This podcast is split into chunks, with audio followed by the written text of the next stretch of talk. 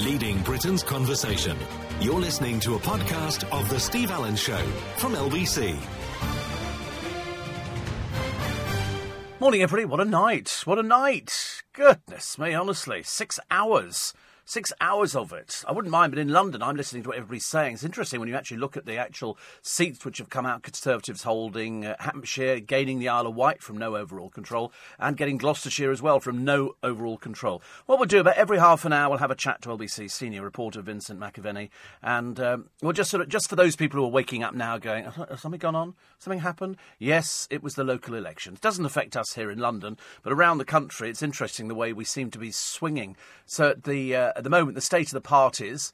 Uh, you know the change and the councils. They've got all sorts of UKIP not not doing particularly well actually. The word zero seems to appear all over UKIP. And uh, if you have a look, and we'll run through all the figures with uh, with Vincent. We'll tell you the important seats and uh, and the ones which were really important and which have been lost. All of that and more between now and seven this morning for early breakfast with Steve Allen. And of course, after 70 years, we knew that there was an announcement yesterday coming out of Buckingham Palace because they'd summoned down senior royals from Balmoral and everybody else. And the announcement is to say, because the reason they invited people down is because many staff will be affected, uh, people who were employed uh, on the Prince Philip side, because both the uh, the Prince and the Queen have separate staffing, as does Prince Charles, as does loads of other people and so consequently some of those will be losing their jobs because they don't they don't have any hesitation in sort of losing people at the at the moment within the royal family. So he's scaling down his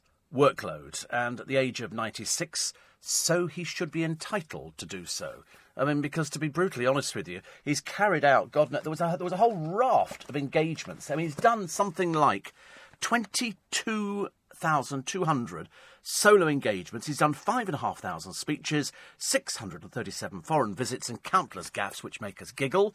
And he can be difficult, he can be obstinate, but he's 95, coming up 96. He should be allowed to stop work. And that's what he's doing, he's scaling it down. I think he heads up 800 charities. Seriously, like 800, that's like a huge amount, isn't it? I could barely manage two. And you sort of think think to yourself, you know, it's all it's all going terribly well, but he's got to be allowed to slow down. Somebody said, "Nice to see you standing down." He said, well, "I can barely stand up."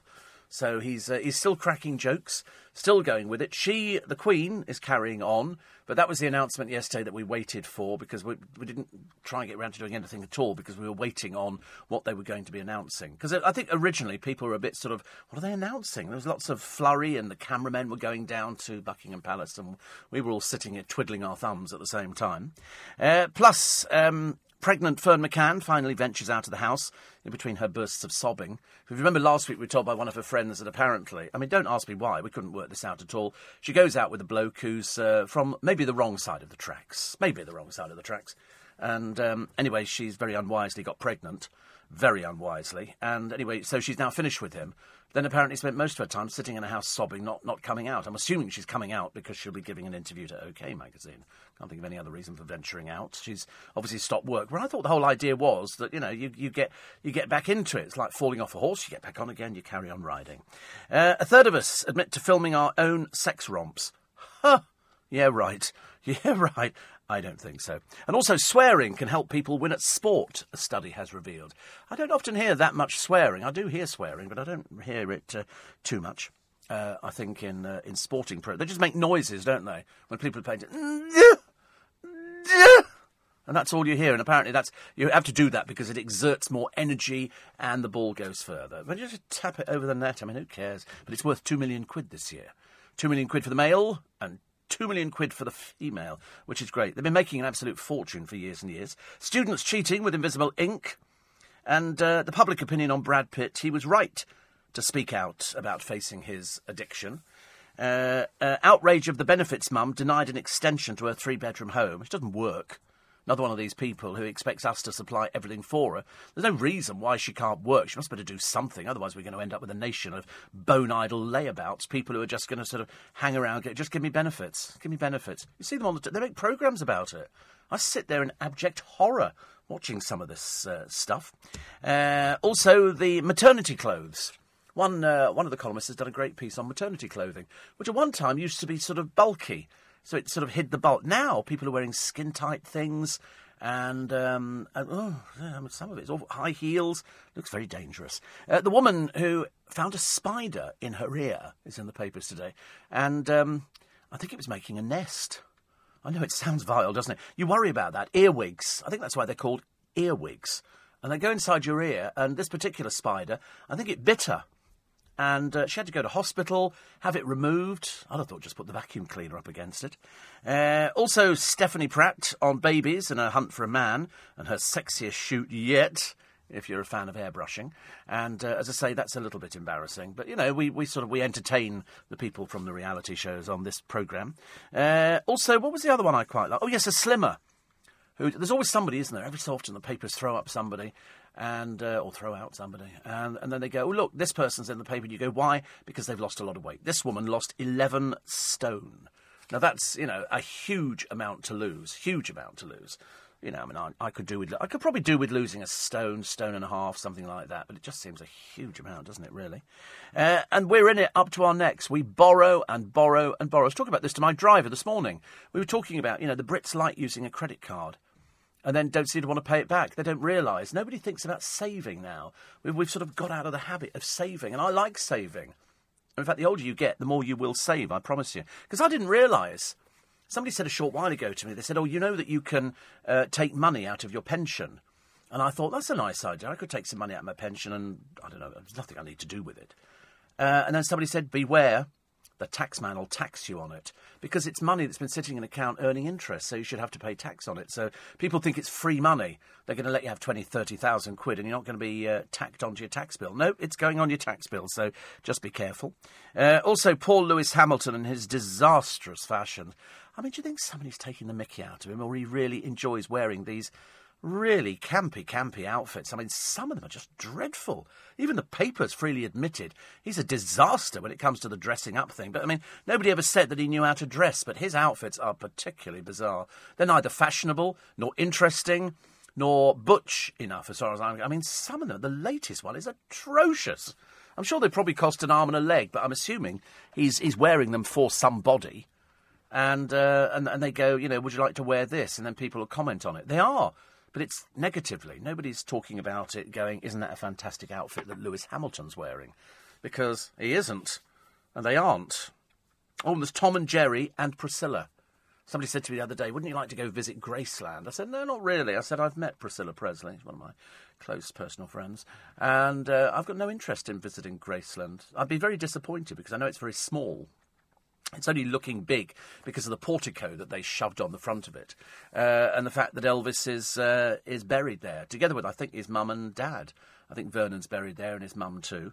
And then over the road there's the aeroplane. But the house itself is really quite small by by standards nowadays. When you look at the size houses that come up for sale, especially in country life this week, my God, there's some mansions for sale, some really lovely places. You know, this one's got 14 bedrooms, and all I keep thinking is that's 14 sets of towels. You'd have to have about a bank of washing machines to get through them. Oh, terrible. Uh, 84850 steve at lbc.co.uk. Trucker Joe says, uh, just interrupted Steps Ultimate Collection. Please, to tune into Steve Allen. I tell you, the most irritating one in Steps is that little H. H for horrendous.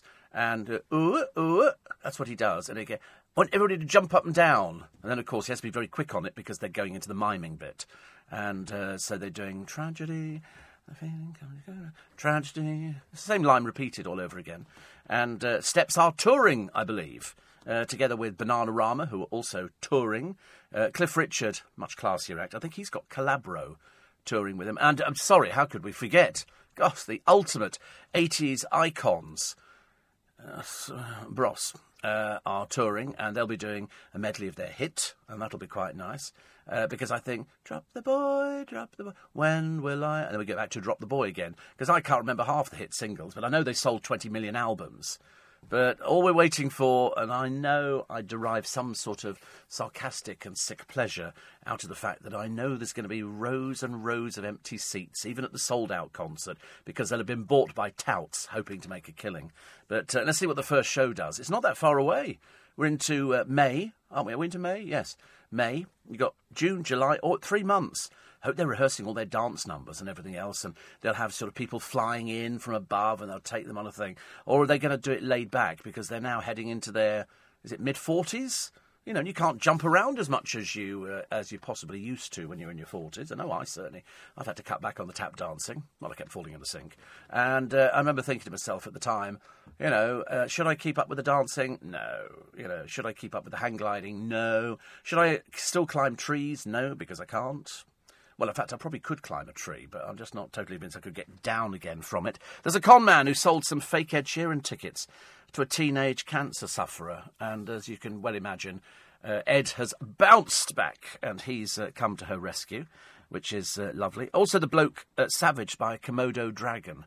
I don't know if you've ever seen Komodo dragons. They're absolutely enormous and they run and they swim and they bite like there's no tomorrow. And this bloke thought he'd creep up on one and take its photograph. Bad move. Bad move. The dragon turned on him, and uh, if you saw the blood pouring out of his leg, my God, I didn't want to go anywhere near them. Uh, plus, the Russian top columnist. I can't imagine those uh, those going together. The Russian top columnist, um, who has now um, just written about uh, the fact that Manchester is full of fat women full of fat women. It's bizarre, isn't it? Are these the uh, the seats which we're which we're looking at the moment? Is this how many seats everybody's got? This is for Wales, is it? So in Wales, Labour have got. It's amazing, isn't it? Wales do quite well with the Labour Party, but uh, across the rest of the country, but uh, but you know, at the moment, I think the overall thing, and I'll find out from Vincent in a moment. I think Conservatives are walking it. This one, UKIP. I'm not surprised that Nigel Farage didn't want anything to do with it. Zero, zero. They've got nothing at all. No seats. Nothing. In fact, consistently, he's still what? Yes. Was he in last night? Yeah, he's nothing to do with the party, is he anymore? Oh, is he? Oh, he's still doing something with it. Still an MEP, but zero is the uh, is the the number all the way over there. So they're holding Hampshire, they're gaining the Isle of Wight from no overall control, and they've gained Gloucestershire as well. So we'll run through all those little bits and pieces in a moment. Plus, uh, the other one, the fears for 62 more Premier League stars. 10% of top players need help. They think that they've got emotional problems after we told you about that uh, the other day, and. Um, the 800 charities who say a big thank you to Prince Philip. After the break, LBC senior reporter Vincent McAviney will join me in the studio to round up all you need to know from the local election counts going on up and down the country, including an update from the race to be the first mayor of the West of England. You're listening to a podcast from LBC. Morning, everybody. Friday, short week for many of you because you've got the uh, the bank holiday off. Normal week for us. We don't actually sort of worry too much about the bank holidays, so we've had a nice time. If you've been asleep and you've missed the uh, excitement for the last six hours, we've had a programme running on LBC looking at all the local elections. Doesn't affect you in London, but uh, it certainly affects people out of London. And uh, with us now is our senior reporter at LBC, Vincent McAviney. Nice to see you. Good morning. So where are we? Are we? I mean, do we know turnout yet? Do we know what the percentage is? We haven't got a turnout yet. It's quite different across the country because Yeah. of its different election systems going on, and some of the votes in Scotland, for instance, they won't start counting until nine o'clock. Uh, uh, well, in a few hours from now, I was about to say Yeah. tomorrow, but it is tomorrow.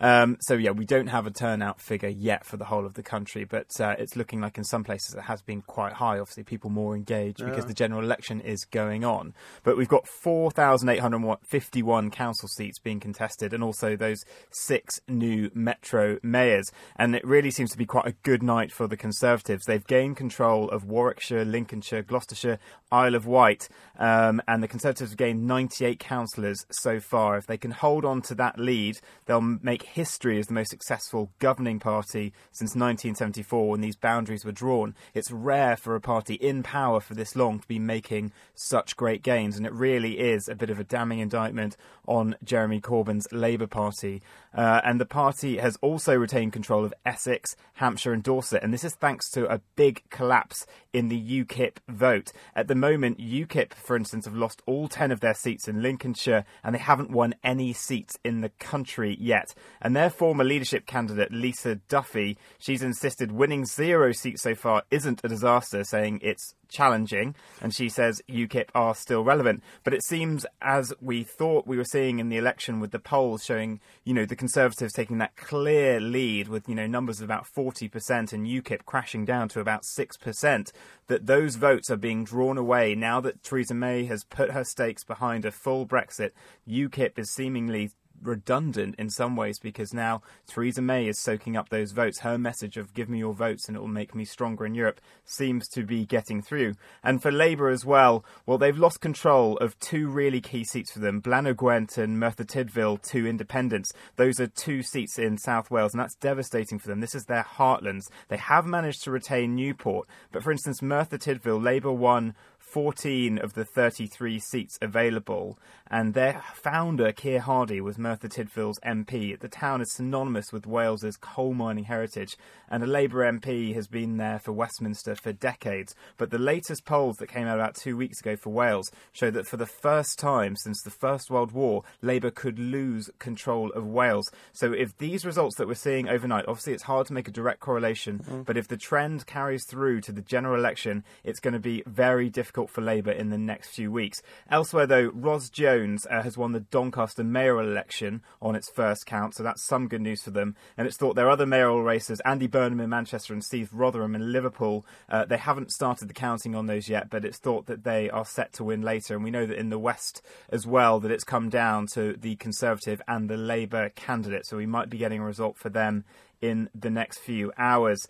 Uh, and in terms of Scotland, as I said at the top, the elections uh, in all 32 councils in Scotland are due to start counting at nine. And it's thought that Labour again could have a difficult uh, few hours up there. Now, Kezia Dugdale, the head of the Scottish Labour Party, and Jeremy Corbyn have struggled uh, to maintain a synonymous message. Jeremy Corbyn has been somewhat mixed about independence. He's also, you know, was criticised by Kezia Dugdale. She was part of those who came out last year against him criticised him for calling Article 50 to be triggered just after the uh, Brexit vote when Scotland voted so much in favour. And Labour, if it has any chance in these elections, should be trying to gain those seats. But it seems like the SNP continue to go stronger in Scotland. They might take some of those heartland Labour seats out of Glasgow, but also the Conservatives under Ruth Davies up there. They continuing to make ground on Labour's territory. So quite a difficult night. And a couple of weeks ago, at the beginning of this local election, I interviewed Jeremy Corbyn when he was campaigning up in Nottinghamshire, which is something as well that they might struggle to take contro- keep control of.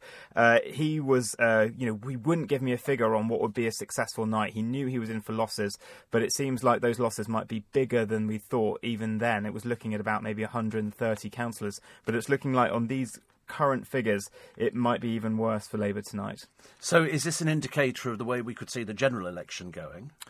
It's pretty strong. It's rare. I mean, we haven't had a local election fall into a general election period like this. So it, it you know, it is only in parts of the country, but these are some really key parts of the country mm. that we're seeing these elections. And or haven't talked yet about the Lib Dems as well in the southwest. Now, the Lib Dems have been hashtag Lib Dem Fightback for ages now, and they've been talking about how they make gains in council by elections and, and things like that. But at the moment, we're not really seeing them sort of pick up the seats that we thought they would through the night. They're sort of heartlands with the Southwest, which they lost a lot of the MP seats for mm. in the 2015 election. They're hoping to win some of them back in a couple of weeks' time, but at the moment, it doesn't seem to be going quite to plan there as well. Uh, so we will see. But at the moment, it seems like the Conservatives are are storming away. They've got 96, 98 sorry, councillors so far tonight. Labour looking uh, like they've lost about 39 at the moment. Lib Dems about 10. The Greens seem to be up about four. And UKIP, as I say, yet to win a seat.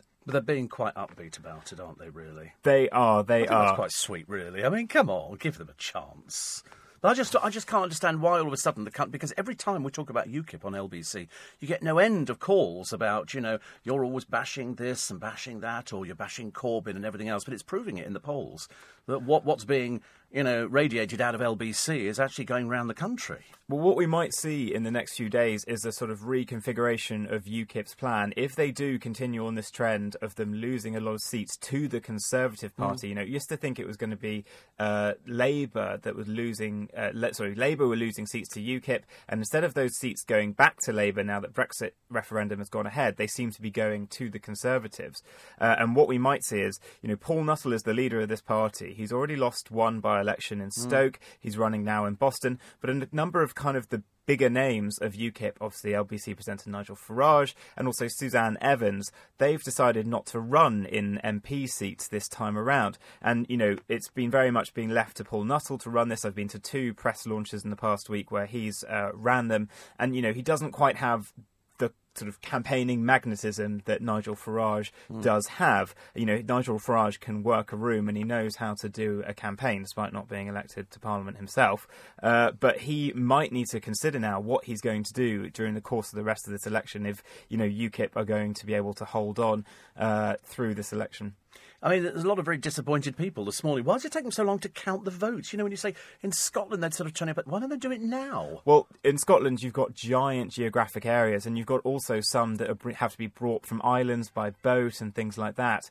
So that's the other factor in play, just the pure geography up there. Right. So we will get a lot more results in between now and seven, you think? We should get a few more, yeah. We should start to get more. So I'll come back every sort of maybe 15 minutes and keep you updated. 20. 20. Yeah, Yeah, there we go. 20. We were very busy with Prin- Prince Philip stepping down and I things know. like that. Heavens And above. slagging off H from steps. Yes. I don't think that's too difficult to do on this programme, let me tell you. H standing for horrific. Uh, LBC senior reporter Vincent McAviney, thank you very much indeed for that. And he'll be back with us. As soon as we get more more updates, then the more we will tell you. But I, I, I think we're onto a trend here. I think the trend is sort of heading in the direction of the Conservatives. But uh, so Labour have lost control of Merthyr Tydfil. They've lost control of Merthyr Tydfil. So, uh, so that's it's it's interesting. It? All these were heartlands. All these were heartlands for sort of the Labour Party. It was staunch Labour wherever you went in, in Wales, and now gradually losing to the Conservatives. All I hear is people coming on saying, "Oh, I'd never vote Conservative." So somebody came on to LBC. When was it? The other week, and they said, "Oh, there's a lot of people who are defecting from the Conservatives to Labour." And I said, "I don't think so. I thought the evidence was defecting back the other way." Well, it's incredible. You think about Wales's experience as well under a female Tory leader in the 1980s, and these are, you know, real coal lands. Yes, and what happened, absolutely. uh, you know, uh, but it seems like, Mar- uh, you know, Margaret Thatcher is being channeled as much as possible by hmm. Theresa May in some ways, but it seems it's having the inverse effect in Wales than you might have thought. She's no longer seems to be toxic; it seems to be a strong female leader. And part of Theresa May's campaign in this general election, it seems like they've dropped the word conservative hmm. from a lot of the literature. It's Theresa May. It's Theresa May join my team. You know, this is something David Cameron tried a decade ago. He tried to rebrand it as David Cameron's Conservatives, and Theresa May just thought, no, drop the Conservative. It's all about me, and every vote for me will strengthen my hand and join my team. and see my lovely leather trousers and things like that. We all get very excited about it. It's interesting, isn't it? that People still talking about Margaret Thatcher and what happened to Wales and the, the. I was old enough to remember because I was on LBC at the time during the miners' strike, and you know, and how much they hated Margaret Thatcher. I'm beginning to wonder whether or not the Labour Party will end up with a with a female leader. I've just i there's a few people within the party. I think I wonder whether they would change the fortunes of the party. Well, they haven't had a full time female leader yet. They've had Harriet Harman Yeah. uh, twice lead it and Margaret Beckett as well, uh, sort of as an interim leader. And, you know, if you think about the contenders in the last PMQs, before we had the general election, Yvette Cooper stood up and made a sort of speech from the, uh, or raised a question from the back benches. And, you know, the reaction around that was that, well, there is, you know, someone who's already started off the stalking horse campaign for this election to be the leader to lead, Labour leader to follow Jeremy Corbyn. But it's a question as to whether or not Jeremy Corbyn will stand down. He You said know, not, if- hasn't he? well, you know, he's trying to get this McDonnell Amendment passed, which will change the threshold for the number of MPs needed for selecting the uh, the next candidate. So we'll see. You know, it's going to be a very difficult uh, day for him now if these results carry on on the trends that they're doing, especially losing in these sort of heritage seats. As Wales, you know, that will be pretty difficult. Uh, and uh, you know, they might have some things like you know Steve Rotheram and Andy Burnham to cling on to as you know taking over these great cities in the northwest.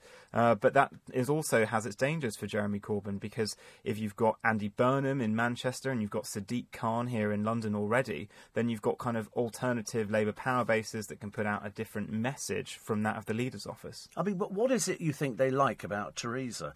Is I mean, but what has she got that they like? I think in the past year, I mean, Theresa May has played a cannier hand than, than anyone. You know, she came from a crowded field and very quickly won the Conservative leadership election. We were expecting a long race over the summer, but it was all done and dusted very quickly. And, you know, that speech the other day, she has these little moments where she really sort of, you know, makes a surprise move and, you know, like calling the general mm. election after her yes. walking holiday. Yes. And, you know, the other day when she uh, went back to Downing Street after being at number 10, and she, you know, she didn't just she trotted out the usual lines: strong and stable government, vote for me, and uh, you know, coalition of chaos. But she did make a point of, you know, attacking uh, the European Union on those leaks from that dinner last week, uh, and also, you know, she's she's been riled up. Guy, Guy Verhofstadt tweeted something the other day, sort of mocking her, you know, about having to be strong and stable mm. to handle negotiations, and she's very much looked that challenge in the face and has given strong words on the steps of Downing Street. So we will see what happens now? All to play for, as they say. In fact, we should tell you, as well as the UKIP leader Paul Nuttall, the Boston and Skegness constituencies being contested by Matt uh, Warman for the Conservatives, Paul Kenny for Labour, Philip Smith for the Lib Dems, Victoria Percival for the Green Party, Mike Gilbert for the Blue Revolution Party, and also Chris Payne. So we'll catch up with you in about uh, about 15, 20 minutes' time by which time we might have some more exciting. It'd be funny if it turned around, wouldn't it? I've seen it happen before, actually, where you sort of you think we're heading in one direction, and then all of a sudden it, it, we sort of veer off and nip down a little cul-de-sac, where we bump into H from Steps again, probably doing one of his little dances. Which is lovely. Thank you very much indeed for that. That's uh, Vincent McAviney, who's LBC's senior reporter. You're listening to a podcast from LBC. Morning, everybody. Nice to you company. So Vincent will pop back in in about uh, about twenty minutes. But what we'll do, if if there's nothing more to report in twenty minutes, well then we won't have him back in. But if he, if there's some, some results coming in, because they're a bit slow out there, aren't they? But uh, it's it's it's definitely very interesting the way that UKIP have got these big zeros all over the charts and uh, everything else that I've been looking at this morning, and uh, and the Labour Party. I thought, now is this what? Everybody's been saying, if you listen to LBC and you hear people talking about it, all right, so you hear people saying, oh, I don't think that uh, Jeremy Corbyn's going to be right for the Labour Party, should step down. And then you get, they're, they're, very vociferous, the Jeremy Corbynites. They love him to pieces. They absolutely love him. And they can't understand why people are sort of not pushing for him. But I think in the voting, the actual, you know, the proof of the pudding, as they say, is definitely in the eating this morning. Because if you look at the state of the parties, uh, you know, Labour still in Wales, 103 seats. Uh, Plaid Cymru is 18, Conservatives 15, the Lib Dems 8, UKIP nothing.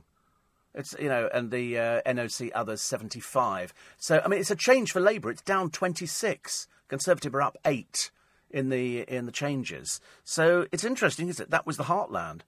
That was the heartland. That was that was sort of mining, mining country. You know, the uh, the uh, the all the the things that went on during the miners' strike. I can remember Arthur Scargill and you know and Scabs and oh dear, it just went on, didn't it? Well, in fact, they made they made films about it. In fact, they made numerous films about the miners' strike. First of all, the gay people who were supporting the miners. Did you see that film? That was a really good film, actually. And then you know Billy Elliot Again, another film during the money. There's been so many really good films which highlighted just what it was like down here in London. We just sort of read about it and saw all the uh, the pictures on the, the news, but it's very interesting the way this is going. Uh, Jane says the Russian top journalist who talked about the fat women in Manchester quite clearly hasn't been to Harlow Town Centre. Well, just about anywhere. I said, what's you know why why um, why just Manchester? Why not anywhere at all? And uh, Steve uh, Wren from Readings, how desperate was the poor little arachnid? To nestle a home in there. I don't. Always fright. Doesn't it frighten you? You know when you sort of go to bed at night, you think, say a earwig crawls up onto the pillow and then crawls in your ear, and you're going, what's that? I can feel something moving around. Oh, frighten the life. In fact, the more I think about it, the more frightening it is. So let's not talk about it. Uh, Anthony's in uh, in Norvage, Norway. She's quite pretty. Every time I think of Norway, I think of the fjords. I always think of that. Norway is probably quite pretty. I think people. I think it's a simple lifestyle. I've been to Norway into parts of Norway. But uh, it says either I'm a great listener or you're a perfect radio personality. I think possibly a combination of the both. Do you not think? I wouldn't like to actually state and blow my own little trumpet, which I do have experience of, by saying I think I'm a great personality radio presenter. I'm just a I'm just somebody who's worked to put himself through the RADA and I've ended up here. Okay, that's how it works out. It's just the ability to talk for three hours. Sometimes it makes sense, sometimes not even to me does it make sense. And somebody will write to me afterwards and say, um, uh, you know when you said so and so, and it's no good asking because I can't remember anything. The moment the program finishes, every every last bit of the program I've completely forgotten. I don't know why. It's just one of those things, isn't it? You just sort of remember certain things. You've got ideas in your mind. I was listening earlier on, and uh, there were four people I think in the in the studio overnight, and so I was trying to keep up with what everybody was talking about, and I couldn't quite get my handle on where everybody was coming from. I knew what Iain Dale sounded like and Sheila, and uh, and I knew the people driving, Chris and uh, and Tom as well, who was telling me about his experiences sunbathing. Uh, where his body ended up looking like sort of a road map kind of thing. It's all very exciting. Stuff we talk about here on the programme. Uh, a third of us admit to filming our own sex romps. Excuse me, I, th- I think not. I think not. Who are these people? I suppose that's where all these sites come from, isn't it? You know, at one time, um, pornography and that kind of adult entertainment, as it's uh, as it's laughingly called, used to be professional people who did that for a living. Now it's it's amateur people who do it. People who sort of post stuff that they've done up on the internet. Like the latest one is Will Young, apparently. And then somebody said, "But you can't see his face." To which I retorted, "Who was looking at his face?" And uh, because it's one of those sort of things, isn't it? You sort of you have a picture of a celebrity and there's all sorts of celebrities who appear on the internet. You know, both male and female, predominantly male. It has to be said. Why? I've got no idea. I find the most thing, you know, the, the thing most bizarre. Uh, Warren lives on the internet. He's constantly going to America and buying stuff because there's something nice about shopping on the internet. I bought three frying pans the other day and they arrived. I can't tell you the amount of pleasure I derive from buying three frying pans. I don't know why. I just bought three frying pans. So they arrived because they look quite good. And they were £33. I mean, it's not that I cook. I could understand it if I cook. I could understand if I did anything that was remotely culinary in the kitchen. But I turn on the television to see uh, Phil Vickery and Fern doing a double header on a programme which I quite like. Yeah, they seem to work quite well together, actually, and that's difficult. I think if you know somebody, but then I think John Torode has currently got his uh, his girlfriend on the cooking programme. Lisa, who's been on uh, here, Lisa Faulkner, and um, and you think that must be quite difficult working with somebody that you know that well, especially if it's a relation. I've heard of husbands and wives working together on sort of radio programs, but not necessarily on on television. Uh, what have we got now? Oh, some Jan Moir's talked about the McCanns. Uh, and the one thing that she's picked up on, and of course I, I picked up on it weeks ago myself, is the fact that throughout the last 10 years, they've remained together. You would have thought that this would have stretched their relationship, you know, to absolutely the ends of the earth, but in fact it hasn't. They're as strong today as they've uh, as they've ever been. And she sort of poses the question, you know, they've been through all of this, and they're still they're still holding hands. They're still holding hands, and it's not sort of a. I don't think it's a fake relationship, which you can see with some people. You know, I mean, I mean, we we don't get many pictures of the Beckhams holding hands or showing any sign of affection, and yet there must be some sort of affection. They've got five children, for God's sake. Four, three, four, five. Five children. I think they should go go for another one, perhaps go for another girl or something like that. Seeing as Harper's practically out there working. Sorry, but eight children. I'd love to be from a large family. She's seven, so we could have Harper eight, couldn't we? Yeah. I, I just like the idea of having of having a big family. I like the. I'd love to be like there was that family in the paper the other day. They've got nine kids and they all boys, hoping for a girl. Latest one's coming along. It's a boy. So what do they do? Do they stop now, or do they still keep trying? Because whoever it is, the girl will be spoilt rotten, I should imagine, by her uh, by her her brothers. Because I've got two godchildren, two girls, and one boy and they all get on really well together. They, you know, they they have done ever since they were sort of young because they're all of certain ages. But I'd love the idea. If if my parents had had more children, I'd be one of six or something like that. That'd be super. I'd have loved that, but uh, not to be. Not to be. Uh, there's also a benefits mum in the paper today. Plus, though, the most important thing, even even over and above a benefits mother, somebody who doesn't work because either she can't work or she physically has to do something, I don't know. But uh, this is the last day that you can use your old paper £5 notes. Okay? And uh, I was saying to some friends of mine in Marks and Spencer's yesterday, I said, I bet you anything, Saturday morning, somebody will come up with their shopping and they'll produce a fiver, an old fiver, and they're going to get really irate when somebody doesn't take it. Because I'm telling you now, you're either as thick as a brick if you think you can use these after today, or you've just really been under a conch shell somewhere on a beach, you know, sort of talking to yourself. Because they cease to be legal tender after tonight. So it's no good trying to present it to somebody, they don't have to take it. Mind you, on the other hand, you can take it to the banks. Not all banks will be taking them. You know, they don't want them any more than anybody else does. Uh, Labour lose Merthyr Tydfil. They hold Neath Port Talbot. So there you go. No over- overall control in Merthyr Tydfil. No overall control. So Labour lose Merthyr Tydfil to no overall control. So that's right in the heartland, isn't it? I remember Merthyr Tydfil. We had, you know, like Aberfan. People of a certain age remember the Aberfan disaster. We remember Merthyr Tydfil, remember Port Talbot and Neath and all these other places. I've always wanted to go there. I've never been to Wales. We went on a holiday once, but I remember very little of it, apart from we were in a caravan. Yes, we had a caravan. You know, we were out there. Mother was doing pegs. You know, had to. I loved caravanning. I don't know what. It was the, the idea that you sort of took your house with you. And then you got there, and then you sort of wound the legs down, and then you connected up the gas bottle, and we had little gas mantles inside. Oh, it was fantastic. You could go anywhere. Cheap holiday. I don't think we ever went abroad. I don't think so. Um, the producer stayed in a cottage near Brecon. It's the producer who was driving. That's part of that overnight show on LBC, at uh, Mammoth Six Hours. But uh, it, it was lovely in Brecon, but there was no heating in January. I mean, it does get well. We, we had no heating in our in our caravan. There was no heating at all, and so you, you what you, we had to do because we had a little touring caravan. We uh, you the, the table that was at the end. You folded the table down. It slid in on two runners, and all the cushions that made up the seating pushed to the middle. So you ended up with a double bed there, and then a double bed that pulled down from the wall, and then the toilet in the corner. I mean, to be honest with you, woe betide if you had to get up in the middle of the night to go to toilet because you were weeing into what was effectively a dustbin which it was called an Elsan, and it used to we used to put stuff. I can remember it to this day. This blue liquid in called Racazan, and Racazan sort of because in the morning you had to do like slopping out, and uh, if you I know horrible, but if you woke up in the middle of the night to go for a wee, you prayed you didn't wake everybody up, but of course you did. Because it was just a little small caravan, and in the winter, Dad'd, Dad'd get up if we were if we were out in the why were we out in the caravan? He would, and he put the put the gas on on the stove, and it heated up really quickly really, really quickly. And We'd all have a nice hot cup of tea, and then you'd get up and out of bed as fast as possible to go over to the communal showers and get yourself ready and then come back. Because once you, you know, it's like getting up in the morning. You've probably tried it on this programme. You, you wake up in the morning, you go, I'm not getting out of bed. It's it's warm. It's really, I don't want to get out of bed. But once you're actually out of bed and you've been in the bathroom, even if you haven't got the heating on in the middle of winter, then you can actually do it. But this morning, it's very autumnal out there. It's another cold morning. Not as cold as it has been, but it's enough. It's enough to notice.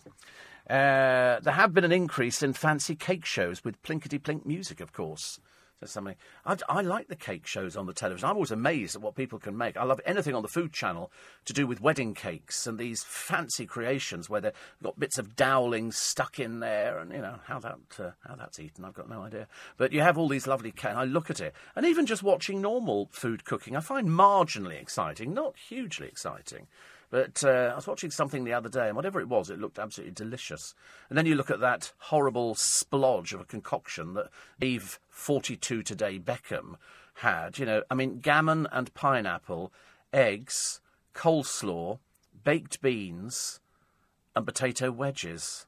I mean, God, I'm surprised they didn't sort of chuck pudding in. Oh, well, perhaps the pineapple was the pudding. But that was apparently Dave's Dave's favourite meal. They've got no class, have they, at all?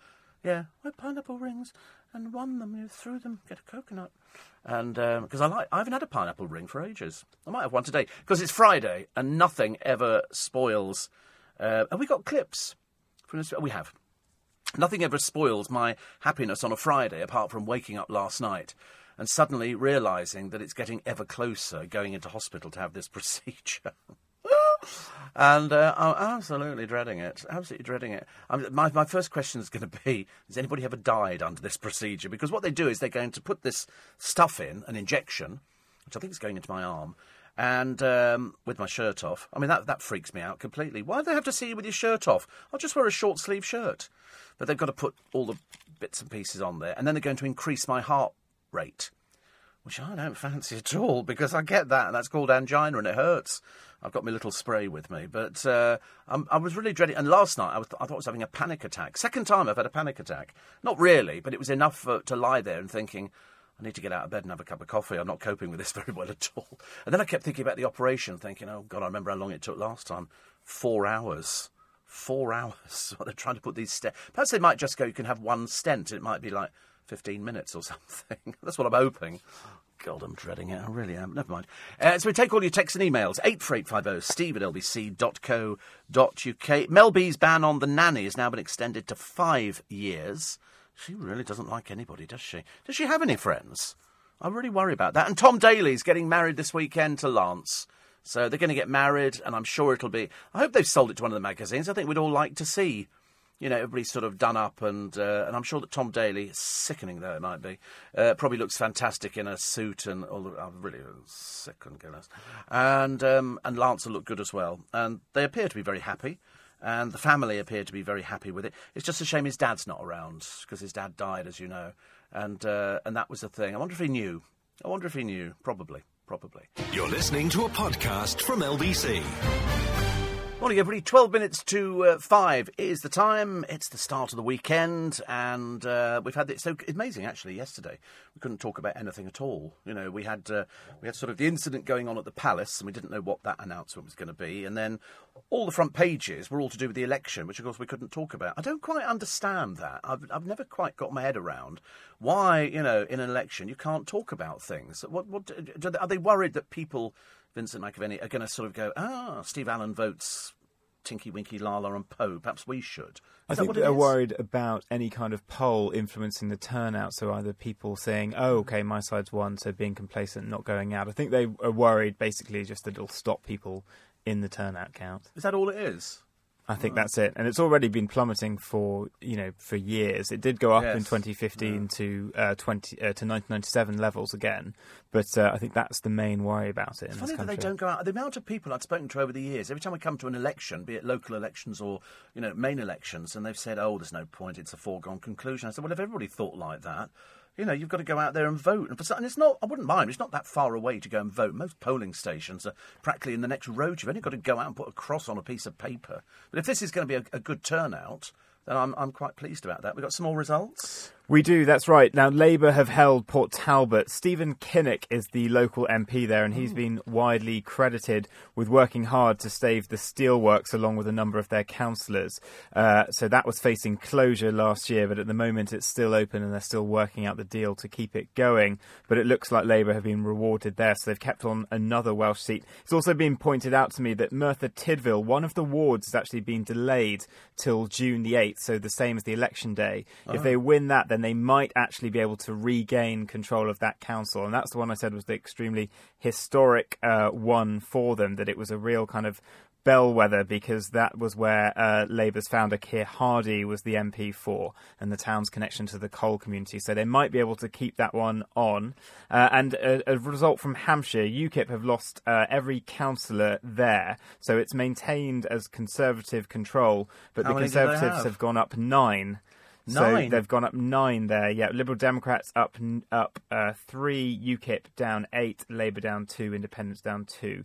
So the new council there is 56 seats Conservative, so very strong majority mm. for them there. So as we're seeing that trend that we're seeing across the country, that UKIP votes seem to be disappearing to the Conservative Party interesting, isn't it? I mean, I find it fascinating that it's sort of it's it's almost turned around what I've been hearing from people. You know, people saying, "Oh, I don't like this, I don't like that," and then all of a sudden we come to the voting and it and it turns it on its head again. You can't even predict these things. That's right. And if in the election we see, you know, if it's uh, if this is played out in the election, it looks like the UKIP will struggle to get any MPs. They've obviously just lost Douglas Carswell, who stood down, and they'll also lose MEPs as well when we leave the European Union. So the kind of influence of UKIP may be on the wane, and it looks like the Conservatives are soaking up that uh, reservoir of votes at the moment. Because now the votes have been cast, you can't change anything, can you? You can't sort of go back and go, do you want another go at it?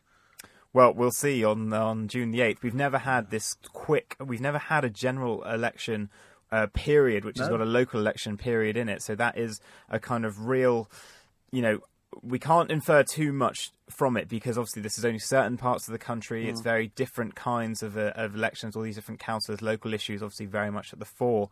But it seems like Theresa May's uh, message has been getting through about strong and stable government. What are these mayors I keep hearing about? I don't think I've followed that. That's the only bit I've not quite understood what it is. So there are six new metro mayors being elected in certain What's cities that? around the country. So basically, it's recreating what we've got here in London with, uh, you know, with Sadiq Khan. Oh right. So they will have. Con- control. Uh, so you're up in Manchester, you've got Andy Burnham, the former health secretary, he's running. Right. You've got Steve Rotheram as well, for likely to win for Labour in Liverpool, uh, and you've got people like Andy Street, who's the front runner in Birmingham. He's the former boss of John Lewis. He's running for the Conservatives there, and in the West for sort of the Bristol area as well. It's now got a two-way race. The Liberal Democrats thought they might have been in with a chance there, but it's a two-way race between the Conservatives and Labour there as well. Gosh, it's all so confusing, isn't it? It seems so straightforward when we all sort of settled down last night. So now they're going to be made. Do they have they have power? Do they? They have power and they have financial control as well. So they'll all be allocated a budget, and uh, this is part part of the uh, ones in the northwest, are part of the Northern ha- Powerhouse program.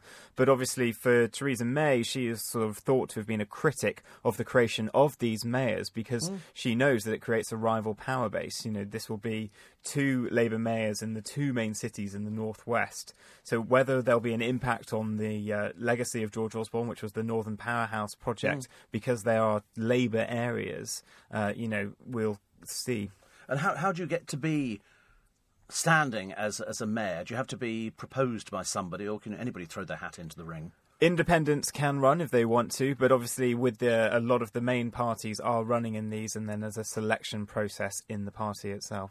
Right. I Don't think I'll bother actually. I'll be asking H. Steps whether or not later on he'll be standing in the next election. Thank you very much indeed, Vincent McAviney. And we'll see in about we'll see about uh, twenty minutes, something like that. Uh, right, uh, still to come. As I say, Tom Daley's getting married. Also, three quarters of baby rice products apparently contain arsenic.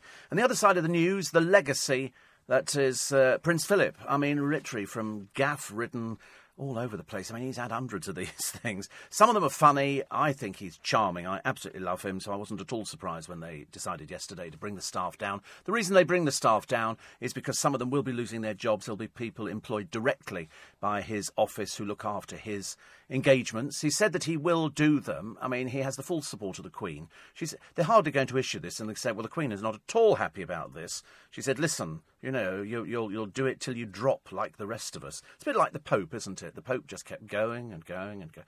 And then eventually the Pope sort of stepped down, and we all went, well, that's a bit odd. Never heard of a Pope stepping down. You normally have to lie in the basilica after you've died for, for sort of days on end. But the the one Pope stepped down. Never been done before, as far as I remember. But uh, I'm glad he stepped down. He's 96. He deserves to get out there. He loves his carriage driving, which we've seen him doing at the Windsor Horse Show year after year after year, and uh, and I think he can he can probably just perhaps he'll take up tapestry or something like that, perhaps repair a few tapestries in the in the palace. I like him. I don't care what anybody says about him. I don't even worry about the mistakes that he makes. I don't worry about the gaffes. He's I think he's he's stood by Her Majesty the Queen for the past God knows how many years he's entitled to stay. At 96, can you imagine if they said in this country, right, there's now no retirement age at 65? Uh, there has to be, you know, there has to be a cut-off point. And the cut-off point, I think, for him was, listen, he's had some friends who've passed away. He wants to enjoy what few years he's got left. Who knows how long he's going to go? I mean, I'm hoping for ages and ages. But uh, the papers have given him a, a really good a good bit of publicity, and I think that's nice. He's been there. He knew his place with the Queen. They've got a big family. They're. Uh, I just think he's charming. And I don't care. Of Kevin Maguire's written in the Mirror today. He says, I won't be sorry to see the back of you. Well, I, I thought he was just being controversial. I like him. I like him. And I think he's been a, he's been a stalwart for Her Majesty. And I think she'll carry on. She's still doing her stuff at 91. But uh, I think it's about time the old boy was allowed to put his feet up, you know, have a wander around the garden. I don't think it was that thing that went up the Thames. Remember the flotilla of ships? He was out there in the rain and everything for God knows how many hours. I don't think that helped, and he had a few a few scrapes. Her Majesty became a little bit ill, but I think I think they're just, you know, he's pop to them. He's pop, and uh, and I think they uh, they just like him. I think they like him, and I like him too. And I think we should all applaud him for everything that he's done. He's a he's a nice a nice old boy. The fact the fact he happens to be a member of a royal family is neither here nor there. It's uh, what he'll do. We don't know. He's going to do a few odd little engagements. Apparently, when I say odd, they won't be peculiar. Not not like meeting from Steps or something. Uh, but he'll be he'll be doing things that he wants to do little things, but nothing that's going to exert him. I mean, it must be quite tiring when you get to 96. I know at my age, I find most things quite tiring. Moving is quite tiring. So standing up in chairs. I've actually got in the boot of the car. I haven't used it for ages. I've got a walking stick for the time when I had a bad back.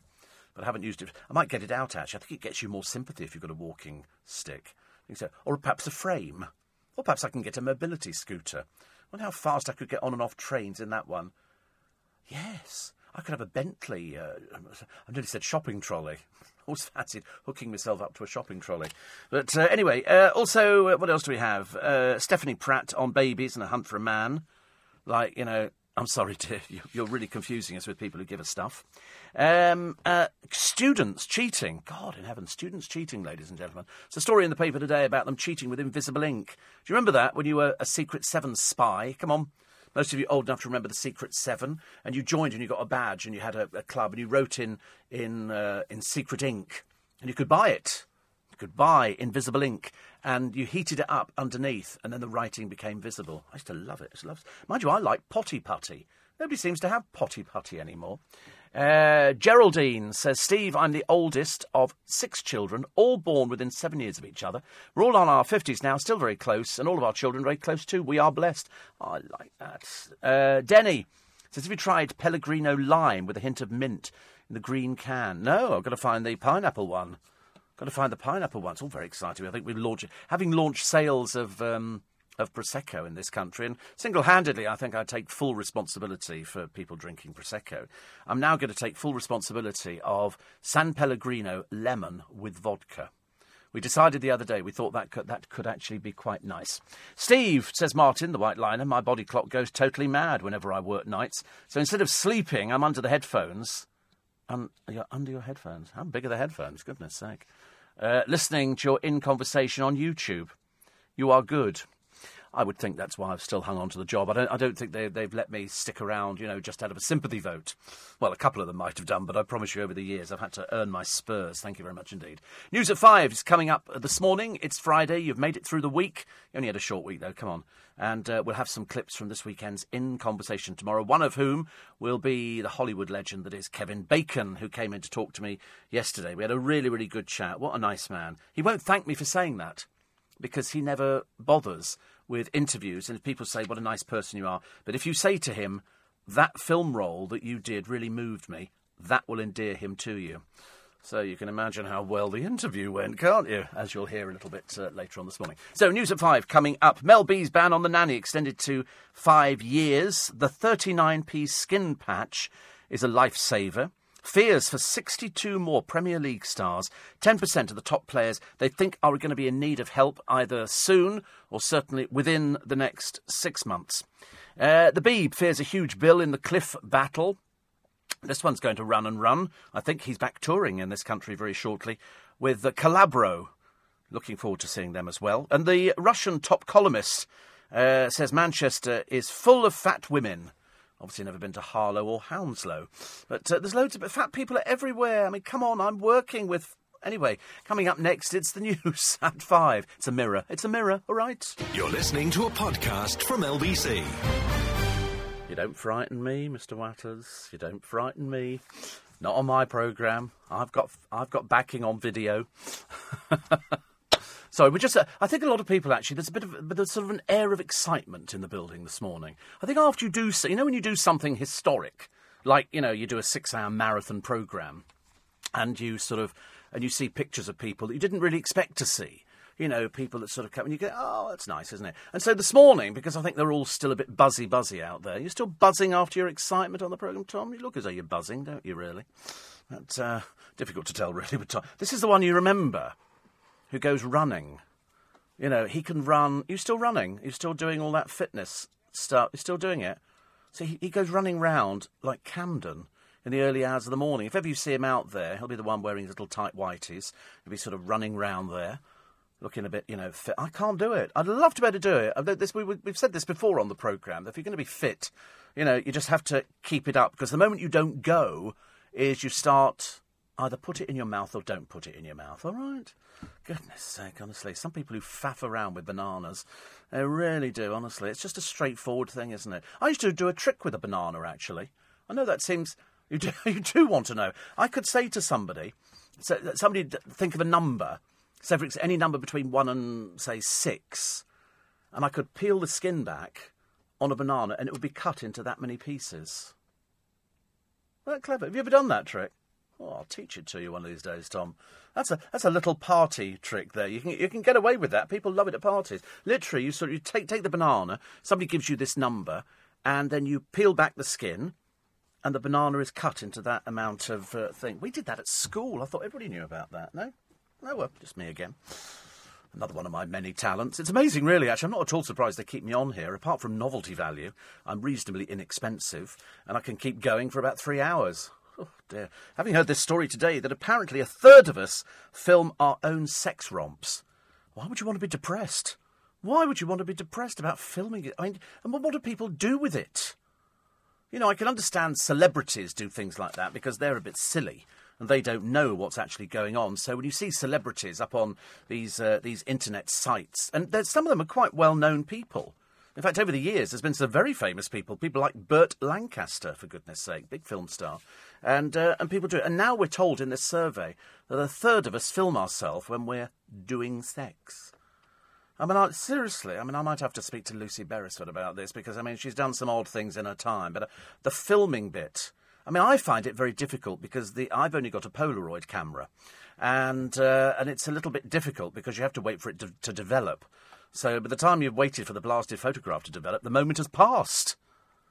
I mean, frankly, the moment passes for me the moment you have to take your clothes off. I mean, I'm just not one of these people into that kind of thing. As far as I'm concerned, we should just all not have sex at all, just talk about it. Because that way it's better, because there's bound to be somebody. I always tell people I'm rubbish. I always say to them, I'm really. And then when I turn out to be brilliant, you know, they're always, they're always quite surprised. They're also never in the same room when I'm telling them it's at the end of a telephone, so uh, that's always a bit more disappointing. But filming yourself, we've had it over the years, and I've, and I've often thought just supposing that you've. I mean, my worst nightmare, of course, is people who want to chain you up to the bed. You know, when somebody says, Oh, I've got some handcuffs. Well, I, well I'm just th- sort of thinking, because my worst nightmare would be being chained to a bed and then they walk out the room and leave you.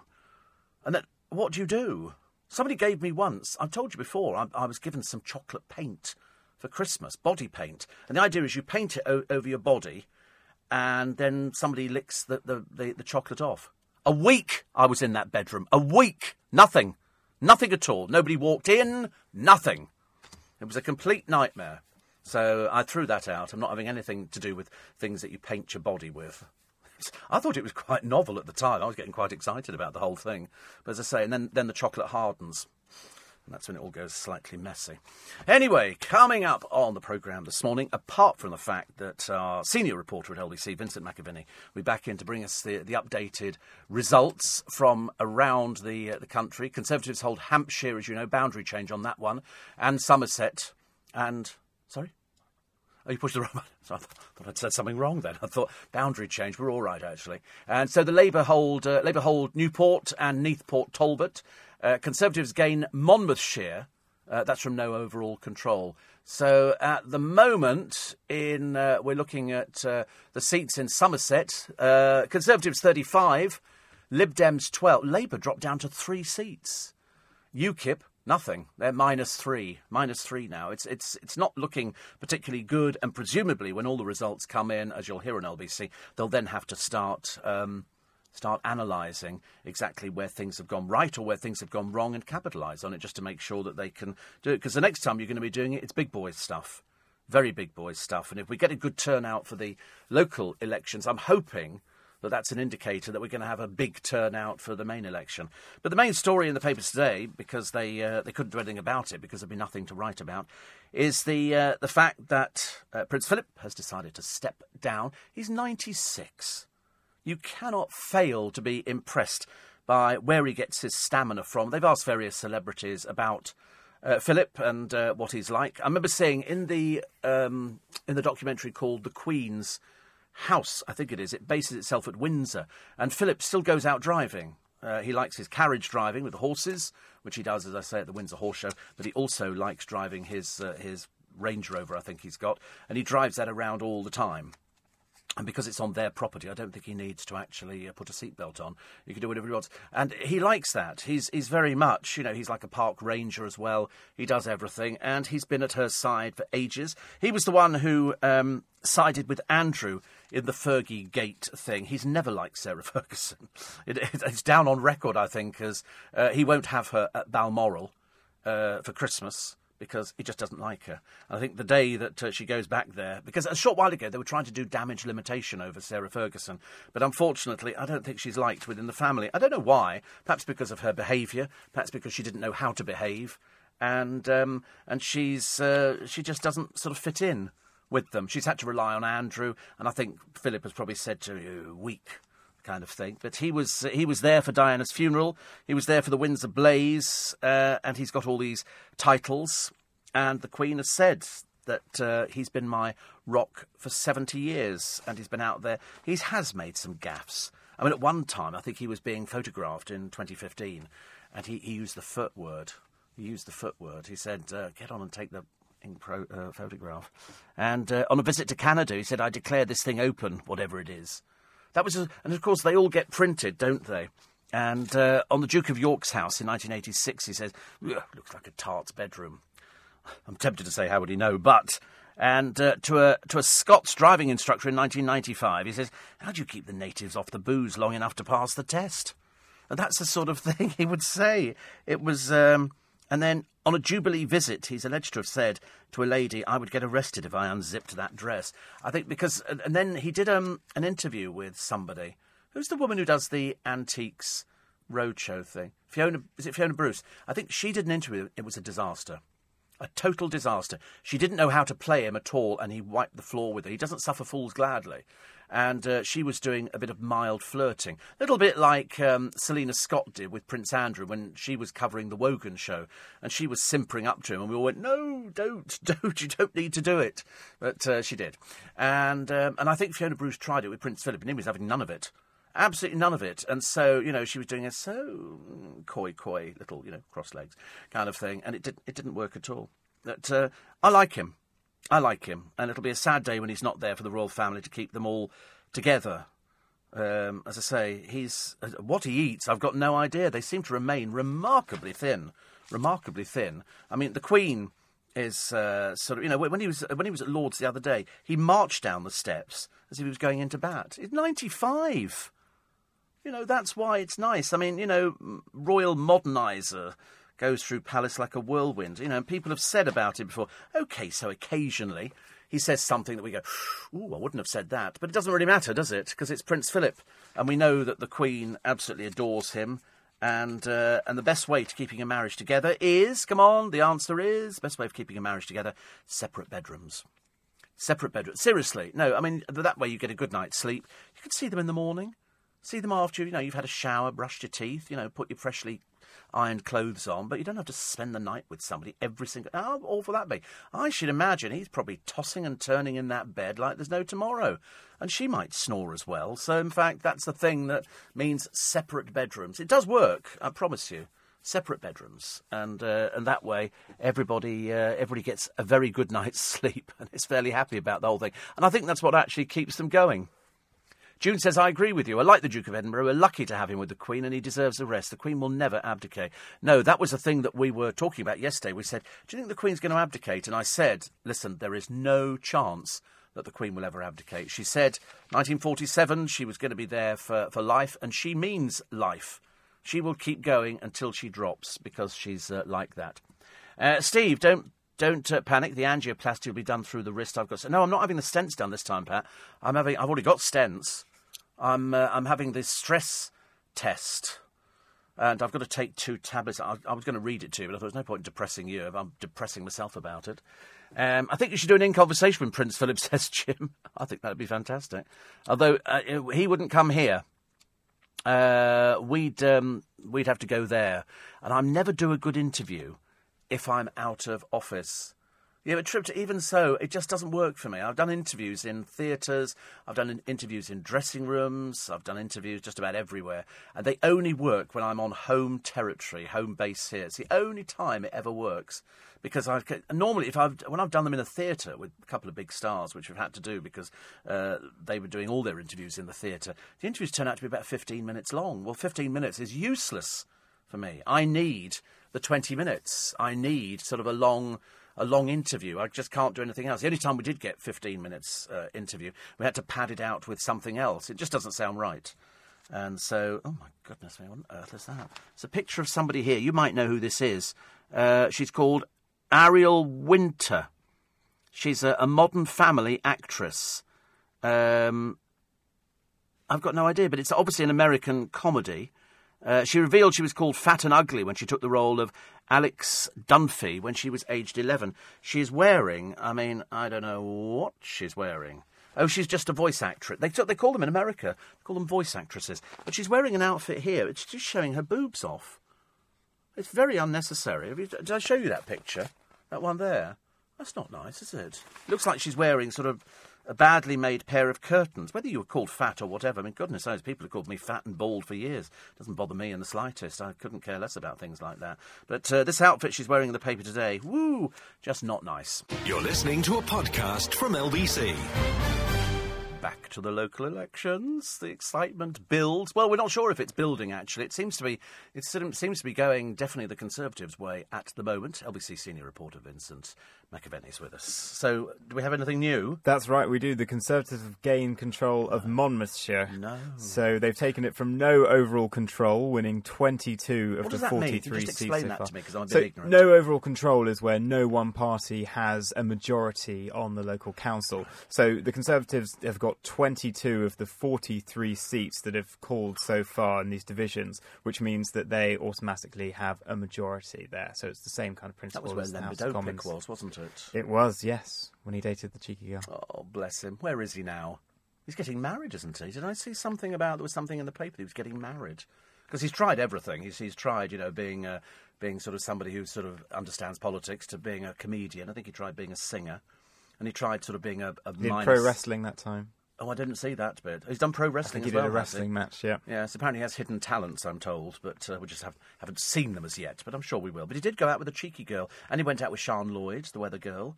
In fact, he's been out with quite a few high-profile people. But uh, there you go. That's that's the interesting world of politics for you. So, so do carry And on. still in Wales, Labour have lost control of Bridgend Oh, to God. no overall control. Uh, so it's sort of, at the moment, bad news, it seems, for Labour in those sort of valleys, country seats. But they still seem to be doing all right uh, from sort of what we're seeing so far in cities like uh, Cardiff.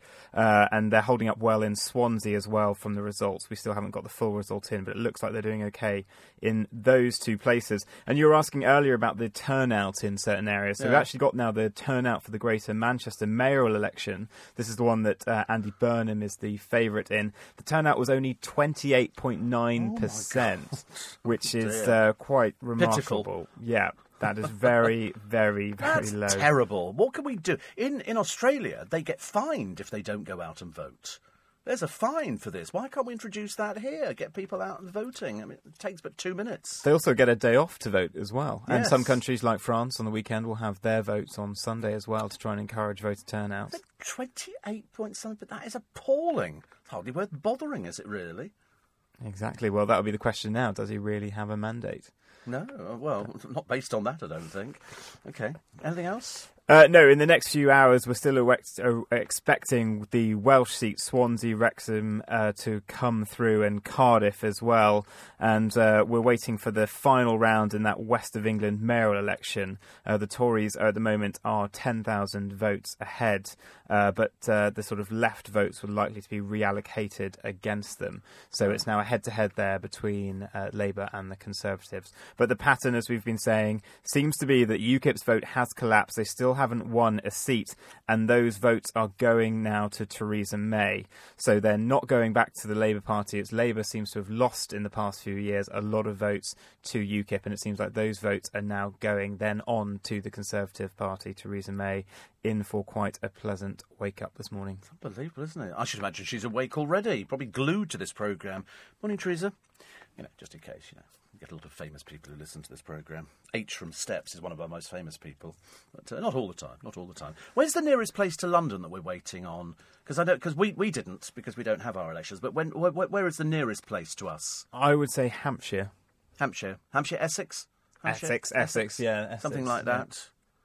So interesting, but it's it's it's really turning out. As I say, she will be waking up if she's not awake already. I should imagine she'll be kept well informed of this. She'll be going. It's obviously working, isn't it? Whatever they're doing, they're doing it well. I never thought I'd be, you know, saying or hearing anybody say that uh, Wales was turning over the way it is. I mean, that I thought was sort of especially homeland. in those rural areas. Yes. The ones we've been talking Yes. about are ones that were, you know, in their legacy in the 1980s when there was a female Conservative leader. These are the coal areas, you know, places like Merthyr Tydfil that Mm. we've already talked about, and uh, Blaenau Gwent. Uh, those are places where you wouldn't think Mm. that they would go Conservative, but it seems that is how it's played out overnight.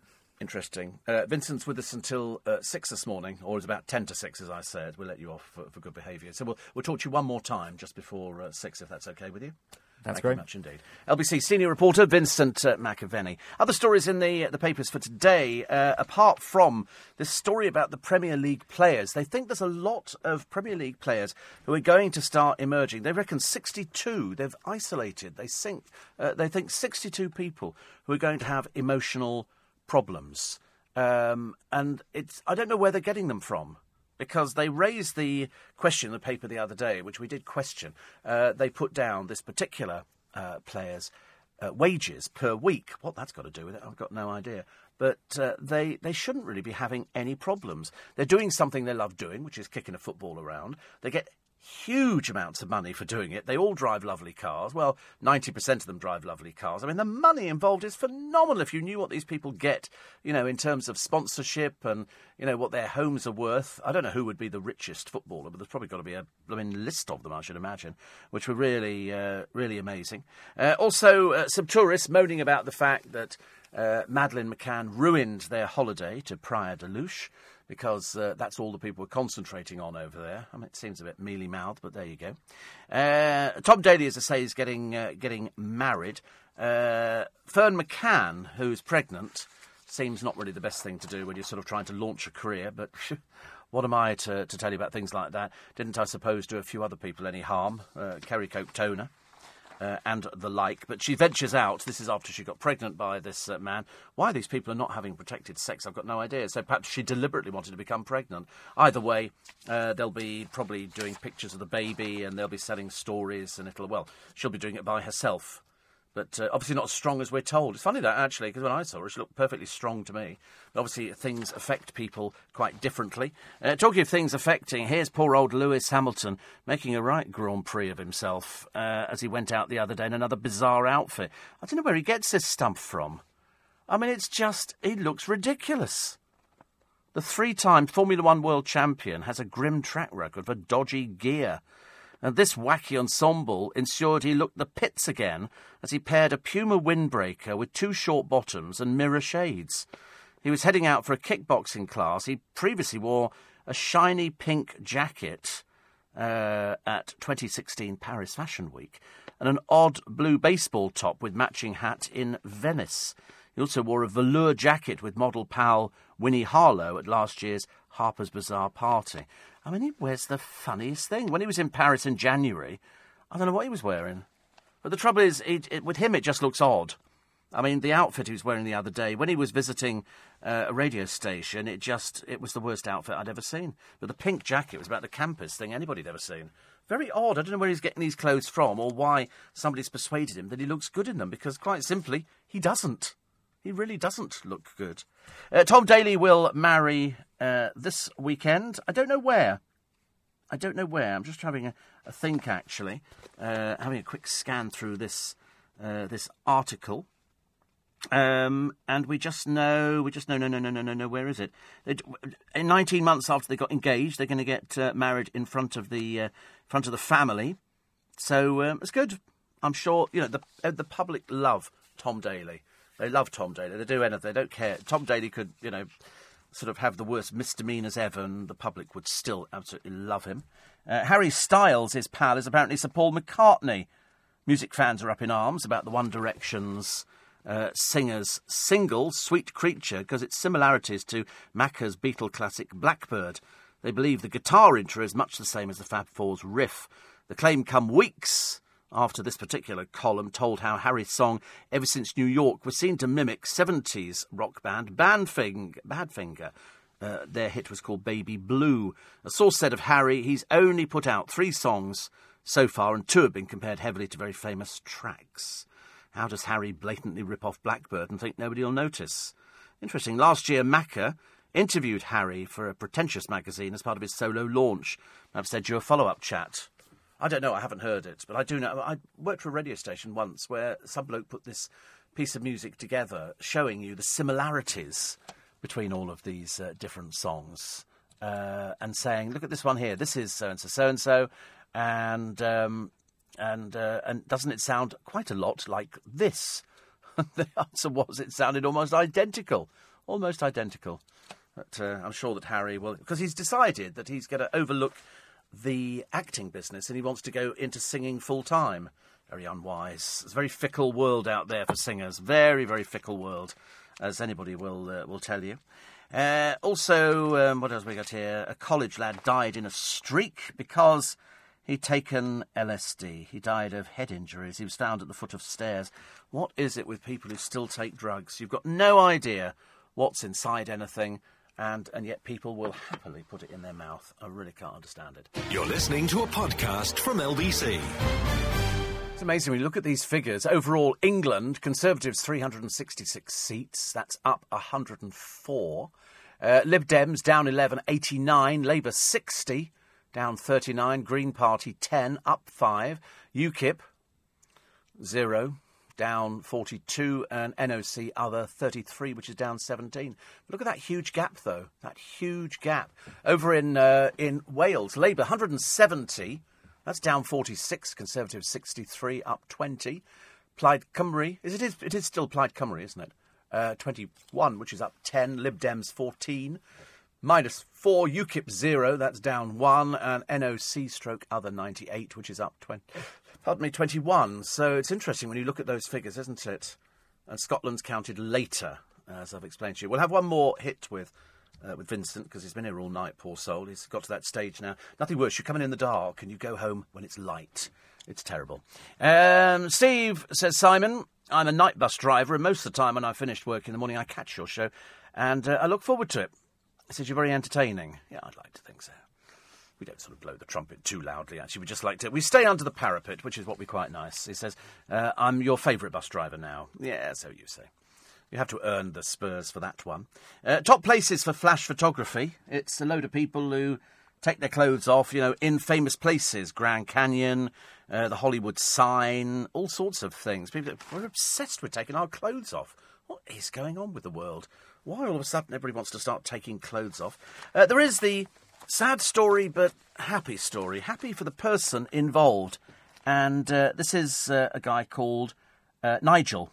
Nigel Casson uh, was 62. And uh, he ended his life at Dignitas after joking in a farewell Facebook message, I've been dying to post this. The message was posted by his wife, Julie.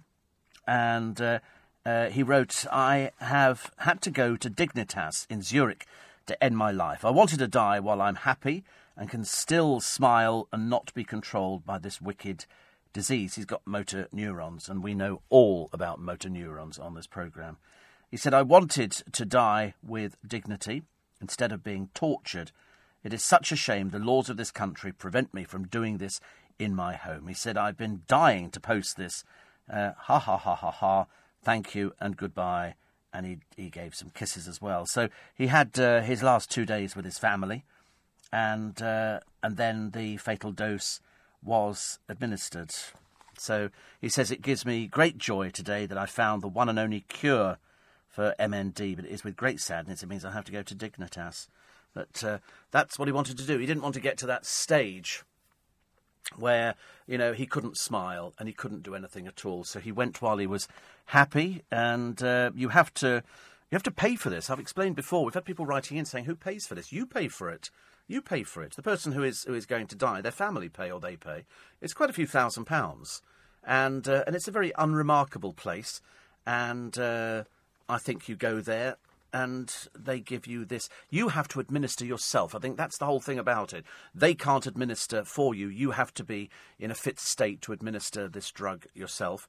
And then it's like the one in America that they use. It sends you to sleep, and then you it stops your heart, and you go. And then people you know, that's that's what makes him happy. He doesn't want to be in a motorised wheelchair. He doesn't want to, to go through it. Some people are good. Some people want to do things like that, and and sort of you know they just don't want to uh, to leave this world because nobody wants to leave it if you're having a nice time. But he wanted to leave while he could still smile, and so he's uh, he was dying to post that goodbye. And they've got a lovely picture of him, and I'm sure his family will be absolutely thrilled that they've got such great memories. And it was obviously something that they talked over time and time again because it's you don't do things like that lightly, do you? You have to uh, you have to sort of discuss things with people and see how everybody else feels about it. And then people have got memories. I spoke to my driver this morning. His uncle, I think, uh, died. Uh, he was ill, he told me last time round, and he just died. He was only 56. You know, ridiculously early age, isn't it? Uh, always raising a smile. This is uh, Kate. This is uh, Kate Garraway. Apparently, she celebrated her birthday yesterday, 50th birthday. 50th birthday. And um, she was there. She spent the morning in the company of Piers Morgan, Ben Shephard, and Susanna Reid. They seem to be sort of getting into their stride on that programme. I think, though, it is it is partly due to Piers, because people hate him so much, but of course they can't get enough of him. You suddenly work out that quite quickly that the uh, he, he's really bad at things, and he knows how to uh, how to click people you know, and to sort of get them going about something, and then he just steps back and waits for the for the onslaught. It's always good, always very entertaining. More from the papers a bit later on, and don't forget, in uh, in about uh, forty five minutes, we'll have a couple of clips of the guest for in conversation this week. They're also complaining, one of the columnists today, about maternity clothes. All the ladies who are pregnant. At one time, people went out in these outfits. And there's always a picture of a lady there with her hand on her back. Oh, my back absolutely killed you because all of a sudden you've got all this weight coming out in the front, so you spend a lot of time leaning backwards or leaning up against something. And um, and they're saying now that when you see people in maternity clothes, they're generally skin tight, skin tight maternity clothes, and um, and and people, you know, and they're in high heels thought the whole idea was, you know, that you have to sort of go for frumpy clothing. But they've gone, no, no, no, no, no, no. We're not going to be, uh, we're not going to be compromising on the old-fashioned stakes. Thank you very much indeed. Uh, pregnant we might be, but uh, we're still going to go out there and wear the clothes that we would wear anywhere else. Anywhere else. Prince Philip quitting the uh, the uh, the royal role, signing off with a smile, and uh, who'll be stepping up to the mark? Well, it'll be the boys and Kate and Her Majesty will still be out, uh, out doing things. But he was the president of so many of these charities. It was seriously like 800 of them, I think. 785. He's also got, of course, the Duke of Edinburgh's award. I mean, you know, he's, he's, he's got a lot to be very thankful for. And we have as well, I suppose. He's always been there. He makes his, his mistakes, but there again, wouldn't be human if you didn't make mistakes, would you? And uh, the Queen describes him as my strength and my stay. And uh, when they met, he was the good-looking but broke Greek boy, and uh, and she was destined to be Queen of England. She got to be Queen of England, and um, and she married her uh, her beau. Although, as I say, Kevin Maguire, the Mirror's associate editor, says, "Bye bye, Phil. I for one will not miss you." I should imagine he could be fairly difficult, but I quite like that. I do quite like that. I think that's uh, that's sort of uh, it's, it, there's something about him. It's quite nice. The Russian columnist is in the paper today and um, her name is Ailsa Titko, and uh, Ailsa Titko is uh, accused Manchester of being full of a city of fat people and gay debauchery. Ah, you like the old gays, don't you, Miss Titko? You, uh, I bet you really do, actually, unless you're as homophobic as we think you are. In which case, boo, boo, boo, you. And uh, the one visitor is quoted as saying, "Their women are so fat they look disgusting to their men." I don't know. We, we, we, we mainly think Russian women just drink. They have to drink, you know. But uh, but she's a columnist, and uh, she works for uh, for a Pravda magazine. She says local young women don't mind when fat hangs down from their stomach. When they go to a club, they put on tight leggings and mini dresses. It's hardly possible that men turn gay because girls are too fat and non-sexual, but it can influence it too. She's thick as well as stupid. she thinks that's what it is. And uh, Pravda it's sort of a Russian broadsheet paper. It's the newspaper of the Communist Party of the Soviet Union. Uh, one of the most influential papers. The Circulation about 11 million. But uh, after the dissolution in 91, Pravda was sold off by Russian President Boris Yeltsin to a Greek business uh, family. And the paper came back under control of their private company, Pravda International. And uh, they've sort of split people up. The Communist Party of the Russian Federation acquiring the Pravda paper, while some of the original Pravda journalists separated to form Russia's first online paper and the first online English paper. So the Pravda paper is today run by the Communist Party of the Russian Federation. Used to be known as Stalin's propaganda. But she writes stuff like that. I mean, you know, you sort of think to yourself, perhaps you're a bit backwards. You know, so she now thinks that because there are fat women out there, that's why there are gay men in Manchester. Hmm. Of course, you know, Russia doesn't have any gay people at all. Well, it doesn't in Chechnya. Chechnya is not made the, the place to go if you're gay. And, uh, and she complained of posters showing Batman kissing Superman. Her views echo Moscow's striking intolerance to homosexuals and commemorated reports that gay Chechen men were tortured and killed in concentration camps. She's told readers the fact there are more and more people with non traditional sexual orientation in Russia was because their mothers did not beat them enough when they were kids. Oh, God, she's a real dimbo, isn't she? You poor old soul, love. You are in the backward dark ages, aren't you? But uh, Amanda Kalia says, I love my city. In my book, The Russian, claiming our women are fat beer drinkers, must have had too much Boddingtons herself. Well, she's obviously trying to make a name for herself, isn't she, really? But uh, no, nothing to write home about, I'm afraid. Just another little journalist trying to make her mark. But uh, that's great, as long as you think that, you know, Manchester's full of fat women, and that's why there are gay people up there, and it's debauchery and all this kind of thing. Just shows what a shallow, narrow-minded little nobody you really are. Sorry, did I make myself clear on that one? I just wanted to make sure that we got the point over there. Fancy that. You know, I mean, when we read the other day, Chechnya, families who had gay sons were urged to kill them. In Chechnya. How backward are these people? Well, they're all like her. They're very, very backwards. Uh, some may think my life ending uh, is the easy way out, but it's not easy to leave your loving family and friends. I've been dying to post this. This is the man we talked about a moment ago, Nigel, and they've got lovely pictures of him and uh, with his family. Difficult, difficult, difficult, difficult decision. But you don't take something like that, like that lightly. He didn't want to suffer. He didn't want the pain. He didn't want anything else. He wanted to go while he was, you know, still able to do it. He can't do it in this country. He can only do it uh, abroad, and so that's exactly what he uh, d- did. Uh, the slimmer who's uh, who's had an operation. Uh, well, it's a, well, she had an operation uh, to take a picture of what she used to look like. She was huge. She was huge, and uh, she was only twenty nine. She weighed twenty four stone, so she's lost eleven stone. I don't know how people do it. Seriously, I mean, I'm always in admiration of people who do the running and the jumping and the fitness and the marathons and the losing of the weight and going on a diet because I know it's for life. And yet, unfortunately, I like things. I like things too much. Uh, we'll have one more hit, shall we, with Mr. Uh, Mr. McAviney in a moment because uh, we think it's it's more good news for the Conservatives. It seems to be going, Theresa. If you're just waking up, Theresa, you will be pleased when hear the roundup in a moment, which we've got for you. Uh, also, the con man who sells fake Ed Sheeran tickets to a, a girl who's a teenager and she's got cancer. Uh, the gig is on her bucket list, but we know how good Ed Sheeran is. I think he's the modern day George Michael. I think he's the modern day George Michael. I think there's one of his songs that they're playing on one of it's cold in here, uh, one of our sister stations, and um, and it's so good. It's sort of it's um, it's uh, a sort of a, a, a river dance kind of a song.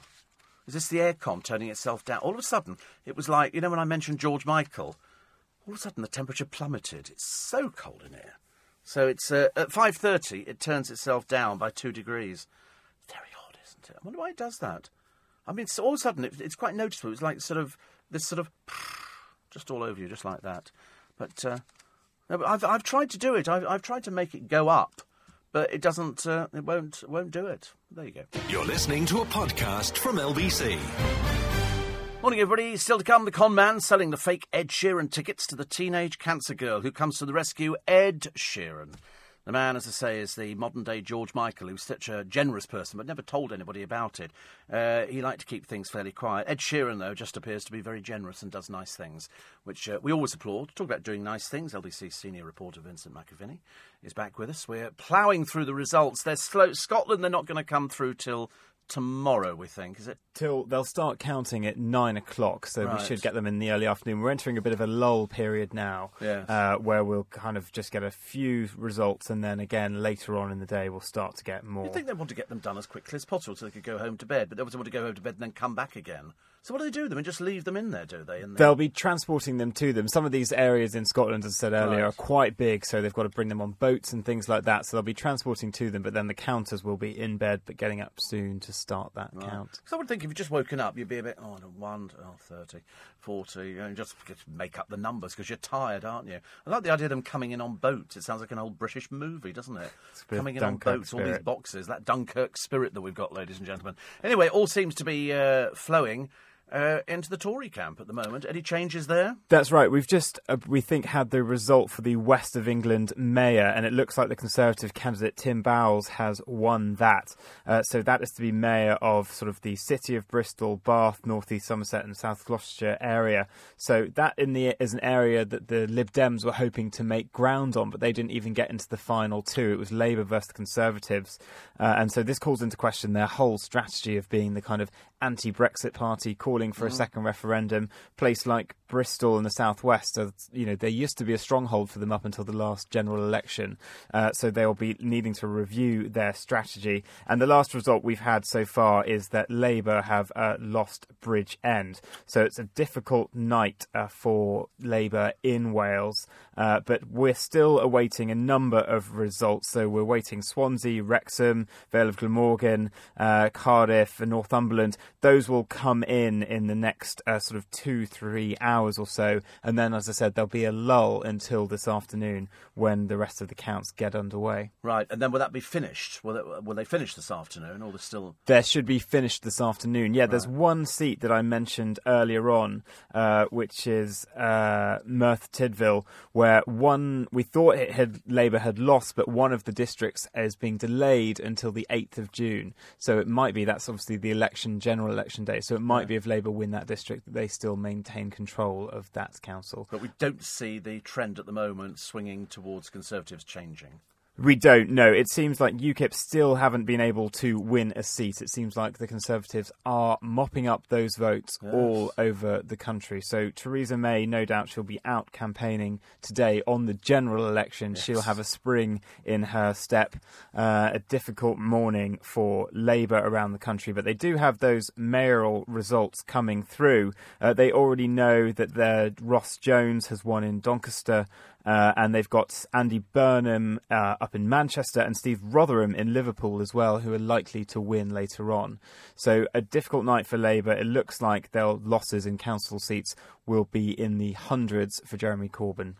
Ooh, uh, as they say. Vincent, thank you so much. You can uh, you can go now because now we, we go into this lull period, so uh, now is a chance to get the sleep. More hate bashing. Please, I never call it bashing. Never call it bashing. Just polite comment, I think. You're obviously a huge fan, I can tell. I bet you probably got the CD in the car. Definitely do. I th- oh, yeah, yeah, yeah. Don't worry. S Club all the way. We, oh, right. Ain't no party like an S Club party. LBC senior reporter Vincent McAviney, thank you very much indeed. Thank you. And uh, as I say, we'll be talking uh, to Vincent on Monday when he'll be over in Paris. Gosh, I've not been to Paris for ages. At a price. Is it? Yeah, Paris, isn't it? And we do that Monday morning. Thank you very much indeed. Uh, the con man selling the fake Ed Sheeran tickets to the teenage cancer girl is in all the papers. This was on her bucket list. She had it on the bucket list. She wanted to go and see Ed Sheeran, and so they bought uh, bought tickets. Uh, this is uh, Dion Yates, and uh, the life saving surgery she had was cancelled in March after they found a new tumour. And so what they uh, have done is her mum, Kerry, has not given up hope, but says Dion put together the bucket list and wanted, she wanted to see Ed Sheeran. So uh, Kerry, who comes from Lossiemouth uh, in Moray, took Dion and sister JC on a 1,200 mile round trip from Scotland to the O2 after paying £600 for tickets on Gumtree. £600. Oh dear. But they were refused entry because the tickets were forgeries. Isn't that a point? I mean, you know, to be to be fair and to be honest and to say, oh, I've looked at both sides of it. You know, you're not to know if you sell somebody tickets that they're undergoing cancer surgery. You don't know that kind of thing. But uh, the con man had cashed in on her cancer. She said uh, when he found out from us that Dion is terminally ill and we're completing her bucket list, he said he could get VIP tickets if. Oh, he did know. Oh, he did know. If we paid a bit extra. The sick con man even sent a message after he got his money telling Dion he hoped she, she would make some special memories. Oh dear, that's awful, isn't it? Anyway, a firm has now donated two tickets to see Ed, and um, and uh, they've also offered them a VIP experience. You wait till Ed Sheeran hears about this one. I think they should get that con. He should be thrown into prison. Ripped her off. These people, they they just don't care, do they? They've got no shame about anything at all. Apparently, you get strong by swearing. Expect after the news at six a whole load of filth and uh, dreadful words emanating from Steve Allen's mouth because apparently it makes you strong. Apparently it's good for sports people. Well, I don't know. I did sport. Yes, I did sport. We start querying things, and I, um, I, I, I thought it was reasonably good. I didn't swear doing it, but apparently it's a way of sort of getting rid of tension and uh, and they, they say it, it, it kind of works. I've never actually tried it because I'm not that sort of person. I do swear though. I'm a terrible swearer. I am ob- seriously. I'm a very bad swearer. I know you'd never guess. Honestly, you look at me and you go, "Butter wouldn't melt, Stephen." And uh, then you, goodness me, where did those words come from? I'd love to do an entire program swearing. Actually, I'm told that Princess Margaret swore like a trooper like it. But of course, when one is sort of talking in little clips, you know, when one says a rude word, it's it's sort of a, it's it's quite funny, isn't it? It's not funny if it's somebody from Benefit Street because you you can't imagine anybody else doing it. Actually, there's somebody from Benefit Street just been caught shoplifting, and the reason they were caught is because they were recognised from Benefit Street. And this woman stole about 120 pounds worth of uh, food. Why? Because uh, they've cut back on her benefits, so she thieves. Well, luckily she got caught. And uh, she says, "Oh, because they actually cut my money." Like that's the excuse nowadays. What? You still think you go out there and thieve something? Why don't you get off your fat bottom and get out there and do a job like the rest of us? You know, everybody enjoys working. Well, you should enjoy work. If you don't enjoy working, you're definitely doing the wrong thing. And uh, are you one of those people who exists on their credit card? I see people all the time using credit cards. I always think it's false economy. I always think it's false economy, but that's only because I've become more a saver of late than a than a spender. I do spend. Don't get me wrong. You know, I bought me San Pellegrino the other day. I mean, come on, you know, case of that and some other little bits and pieces and prosecco. But uh, but I don't I don't think I waste the money, and I don't want to put it on credit cards. I really don't. I know a lot of people listening will use it because they say it's the only way you get through the end of the month. You know, you have to put things on on credit card. I mean, it's like you know, when you leave home for the first time, you suddenly realise that all the things you took for granted, you've got to buy unless your mummy and daddy are bank of mum and dad and they go and buy stuff for you. You've got to buy everything. I'd completely forgotten about that. I thought it just arrived into the bathroom and in the kitchen, but no, it doesn't. So you have to start asking for stuff for Christmas, like can I have a set of pots and pans, or a slow cooker, or or a, a toaster, or something, just anything. But uh, people put it on credit card, and so, pardon me. So credit card debt has now hit a record high. It is now owed in this country, credit card debt, us Brits owe 1.5 trillion. One point, I can't believe that's right, is it really? 1.529 trillion in personal debt. Wow. I wonder if that includes mortgages. If it includes mortgages, it's not so bad. But if it's just, you know, using, you know, your credit card for buying things that you can have it now and not have to wait till you've saved up the money, well, then fair enough. But uh, if it's not mortgages, my God, you're spending some money trillion, over a trillion. That is just unreal, isn't it? Because we're always being told, aren't we? Why wait till tomorrow? You can have it today. Why wait till tomorrow for any of these things? Like going in, you know, and sort of buying petrol or something like that, and they go, ah, pay for it tomorrow. Pay for it tomorrow. You don't have to worry about it. And so that's what we do. We do put stuff on credit cards because it's easy. You tend to forget, don't you? When you put it on a credit card, you don't sort of think, "Oh, that's gone on a credit card." It's just it's just numbers that come through on a statement. That's what it is for me. It comes through on a statement, and I, I never look at it. I seriously never look at it because I know that I don't use the credit card. I don't use it. In fact, actually, I should start checking it just in case somebody's sort of hacked into it, but very unlikely. Very, very unlikely. Uh, there's also the story of um, of uh, Mr. Hatton. This is Ricky Hatton, the boxer. He was in a bar the other night, and some people went past on a on a scooter and fired fired shots into the bar. I mean, how how dangerous is that? Uh, whether or not it was anything to do with him, we are not at all sure. But it's uh, it's a very very difficult situation when somebody drives past and they've got, you know, a shotgun and you don't really know uh, who they're aiming at. And in this particular case, uh, he just happened to be in the bar and these people uh, then blasted. So the police are looking out for them at the moment. That's the that's the problem with these sort of things. We're seeing more of these. We're seeing more of knife crime. We're seeing more of what did we have the other day on the program? Police asking for scanners in school um, because they were worried about kids taking knives into schools. And I thought, good grief! I didn't. I mean, in my day, you did take a knife into uh, into school, but it was um, it was one of those. Um, what do they call them? A penknife, which has got all the different, a Swiss Army knife. and people took a Swiss Army knife in there, but we didn't actually do anything with it. You know, there was there, there, there was no sort of attacking people with it. If anything, you sort of carved your, your initials in the top of the desk, and that was about as dangerous as it ever got. I don't think anybody ever ever threatened anyway. Uh, somebody says if bloody is a swear word, you used it repeatedly the other morning. You see, now this is the big argument, isn't it? Is bloody a swear word? Is it, you know, an other, would would blast be a swear word? Damn, would that be a swear word? Damn and blast? But bloody could, I think bloody would be considered a mild swear word, as long as it's in context. You know, I think, I mean, let's face it, if Prince Philip can use the f word, I think people could probably get away. I mean, we don't use it all the time. No. No, and we and we won't be playing what you think are swear words and what you think aren't swear words because the producer doesn't want to play that game this morning. But we will be playing When's the news going to happen? And the answer is it's going to happen almost immediately on LBC. Public opinion on Brad Pitt. He was right to speak about facing his addictions. Uh, and also, one columnist in the paper says, I can't remember the name of friends I drink with every day. How am I supposed to remember computer passwords? Uh, 70 years loyal service to Britain and the Queen. He's had his fill, he's stepping down, and, uh, and people are saying, good on him. Good on him. I don't know many people that go, oh, I'll keep working to 96. Nick Cave has decided to quit Britain. It holds too many bad memories after his son died. Uh, the Dignitas dad, who's joked in a moving last message, the Slimmer losing 11 stone, and uh, savaged by the Komodo dragon. Oh, and Tom and Jerry and Priscilla. It's not who you think it is. It'll be the other people. It's not cartoons. You're listening to a podcast from LBC. Morning, everybody. Nice to be company. Friday, the 5th of May, so it's all swinging to May. It's all swinging to Theresa May in the local elections. Uh, if you look at uh, the leaderboard, the Conservatives have gained all over the place at the expense of Labour and UKIP. And uh, we gave you a rundown a short while ago with Vincent McAviney, LBC's senior reporter, and we'll do the uh, the roundup uh, before the end of the programme, so you just know. I mean, there, there was no overall control in Monmouthshire.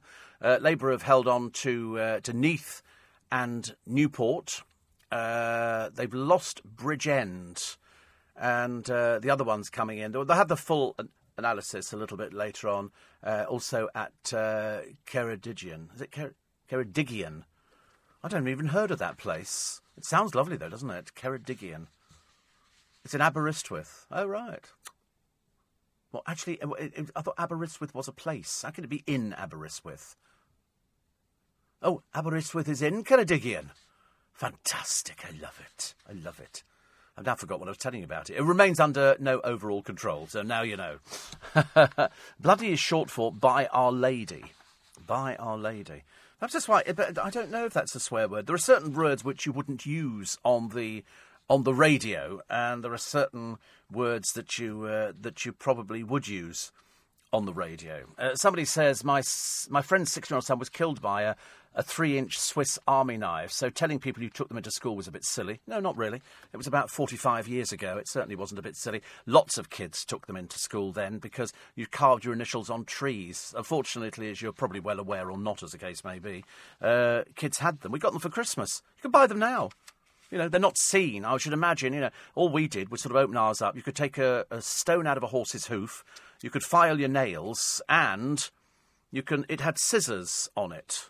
Now, of course, we have problems because kids have run riot. But uh, all those years ago, uh, kids didn't run riots. You know, kids took catapults out and things like that. Nowadays, you wouldn't take a catapult into school.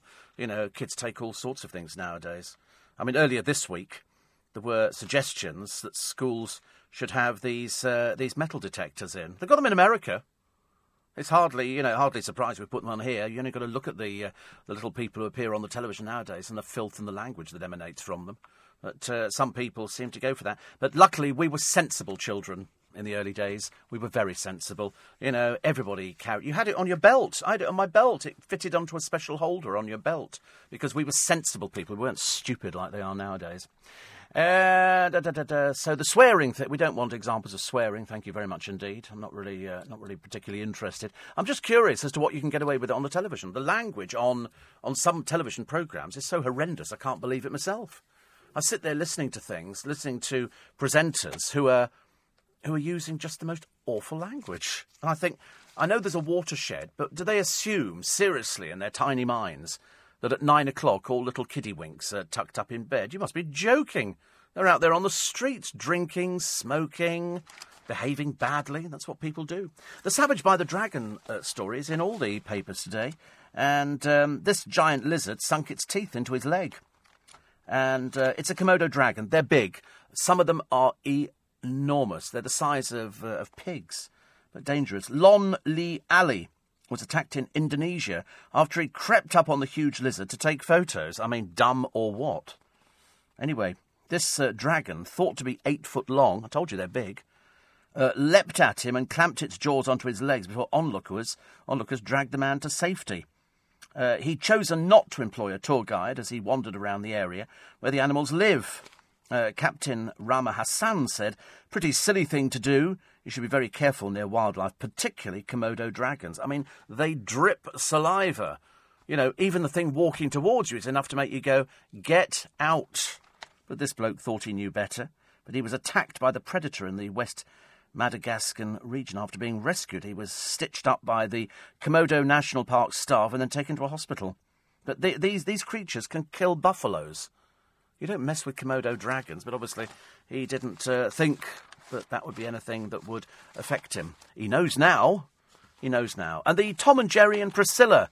Uh, this is Sir Tom Jones cuddling Priscilla Presley, because bearing in mind, they go back a long time. They go back to when Elvis was alive because Tom was a friend with Elvis, and the other person is Jerry Lee Lewis, hence Tom and Jerry and Priscilla. And uh, Tom is 76, the Naked Gun actress.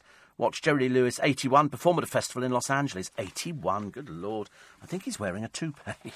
Whereas Tom Jones is a delight. He's got more stories about the. Uh, about the 60s and the 50s than anybody else you can shake a stick at. He's certainly been around the block a few times.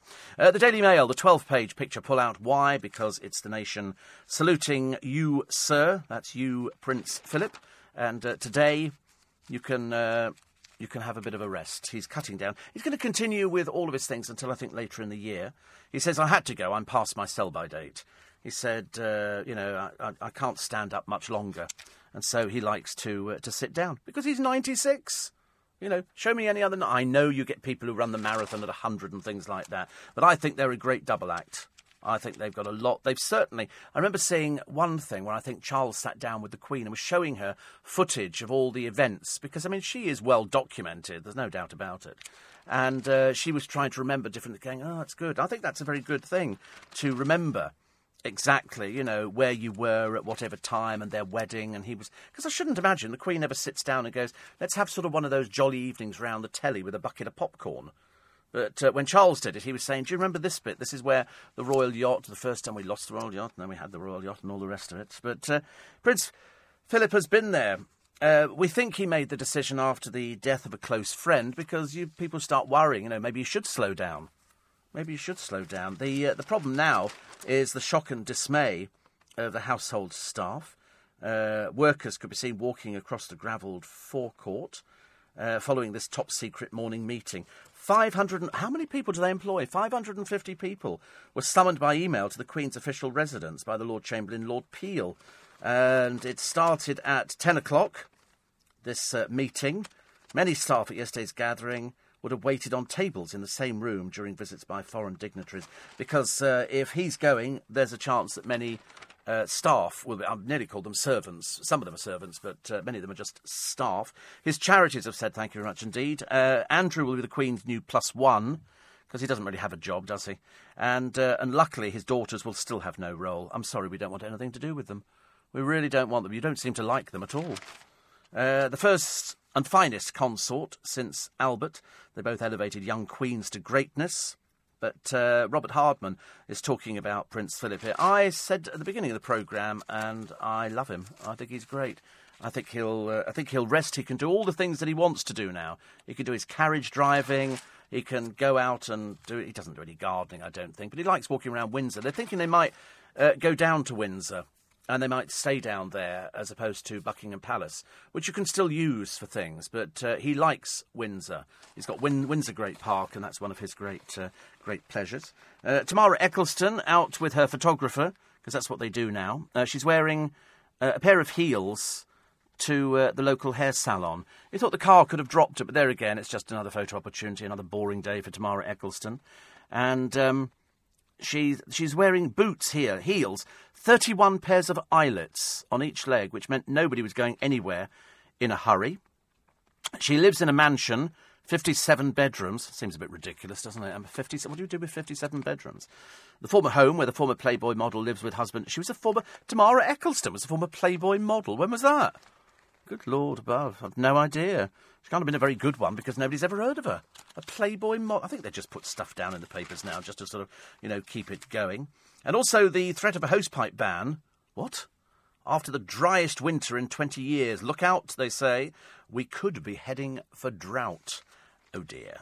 Uh, also, Bieber, the diva. This is Justin Bieber. Mariah Carey famously demanded bendy straws and sofas in dark colours, but with no busy patterns. Cher requested a separate room for her wigs. Justin Bieber has uh, made this one here. He's requested two five star hotels for his 120 strong team. Chef prepared meals named after his songs, a jet and a helicopter, a jacuzzi to unwind in before he takes the stage, and purple carnations far as I know, they don't make purple carnations. You have to dye the blooming things. And uh, they claimed this list was from a member of Bieber's team, was uploaded onto Twitter. So, in other words, it could be a bit of a joke. Uh, also, um, they got to have the uh, Bieber's private villa, three floors of the hotel booked for the artist and his entourage, and one elevator blocked on all four full dates for the singer there. And he wants uh, four days with five dishes per day being named after his popular songs uh, a special Indian yoga casket containing aromatic essential oils and books on chakras. His room will be all, uh, adorned with purple carnations, purple being his favourite colour. And uh, this here, the Canadian singer rented a £25 million home in London, as well as a £17,000 a month rural retreat complete with helicopter, uh, helipad, indoor pool, and five-a-side football pitch. So they contacted representatives of Justin Bieber and they had no comment at all. I suspect somebody's leaked it. There was one group, it might have been the Stones or something like that. They requested big bowls of Smarties, but with the blue ones taken out. I think they just do it to wind people up. And somebody says, Can you believe it?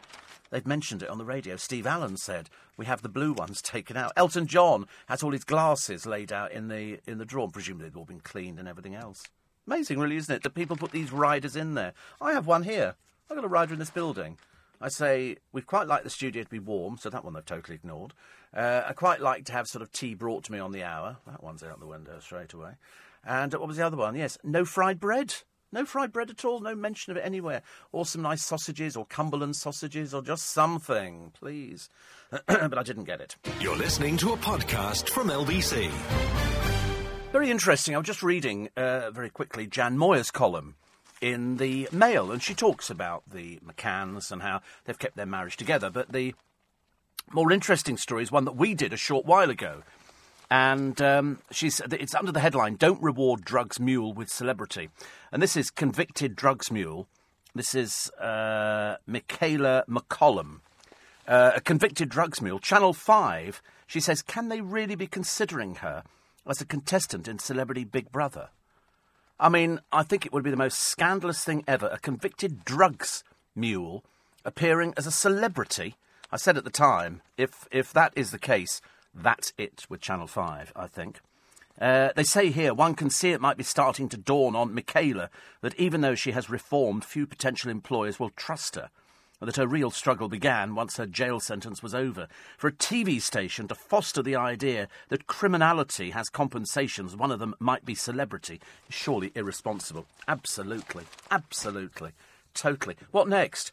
Convicted murderers who've got out of prison. Yeah, pop them in, I'm a celebrity, get me out of here. Let's hope it never happens. I mean, absolute. That would be the lowest of the low, wouldn't it? Really. Uh, my first guest on In Conversation this weekend is an actor. He played Spratt, the butler, in the hit TV show Downton Abbey opposite Dame Maggie Smith and is currently filming the new Mary Poppins film along with a host of other stars. It's Jeremy Swift. He told me uh, what he could about the new Mary Poppins film. There's only uh, so much I can say about it without getting a big smack bottom from Yeah, it's Disney. all right. Well, I, Um, I, I won't push you too much. um, might be spanked by the mouse himself. Who knows? Oh, who knows? Uh, um, but uh, yes, it's it's in the same. Um, it's in all I can say is it's in the same world, and it's going to be amazing. It Is really it, so is. is, is it period then? Uh, it's well, I can say this because it is on IMDb. It's twenty years later. So, nevertheless, when I said the same world, I mean the same stylistic world. So, um, the you know, it is a musical and it's comedy, and the, the, it has some of the same components, and it's going to be fantastic. And it's got amazing actors in it, like Meryl, Meryl Streep. You know, God, honestly, just not, just drop names in front of me. drop names in front of me.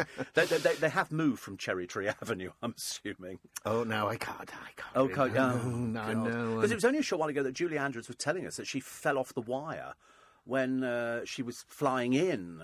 I think, and she fell off and landed on the stage, and was uh, it was a little bit because it was it was very innovative. It was sort of it, it was really lovely. I thought it was a charming film. I can watch it now. Oh, yeah. and Uh, still feel some passion for it. Yes, well, uh, it, it was it was amazing for having live action with animation at the time. I mean, it's just That's astonishing. what P.L. Travers was worried about. Sorry, dancing with what? With penguins. penguins, yes. I didn't think so. Yes, yeah. She was. I, I know that the film saving uh, Mr. Banks. Mr. Banks uh, was sort of a little bit tongue in cheek.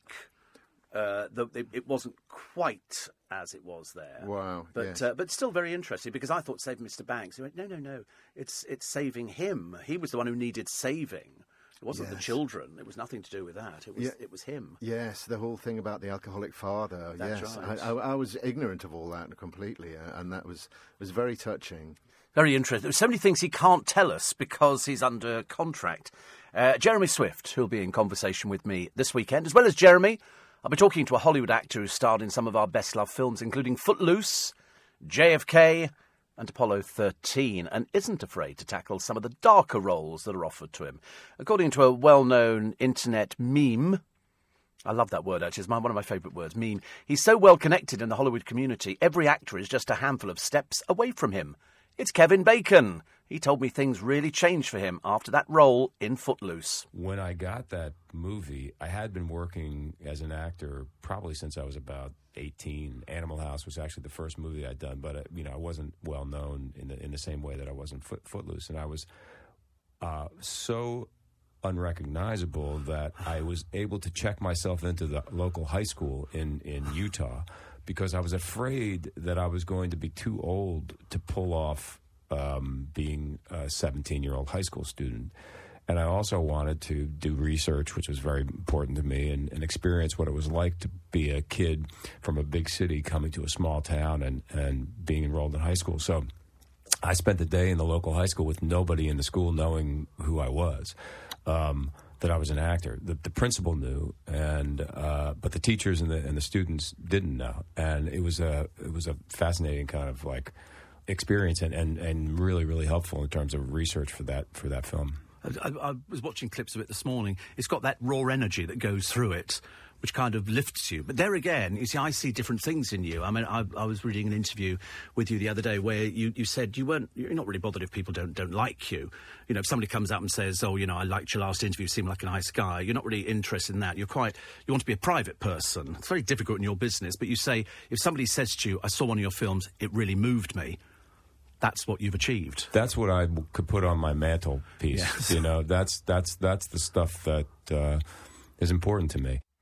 Kevin Bacon, who's in conversation with you this weekend, along with fellow actor Jeremy Swift. You can hear me talking to Jeremy and Kevin tomorrow morning from 6 after the best of Steve Allen. If you can't make it then, you get another chance on Sunday evening from 9.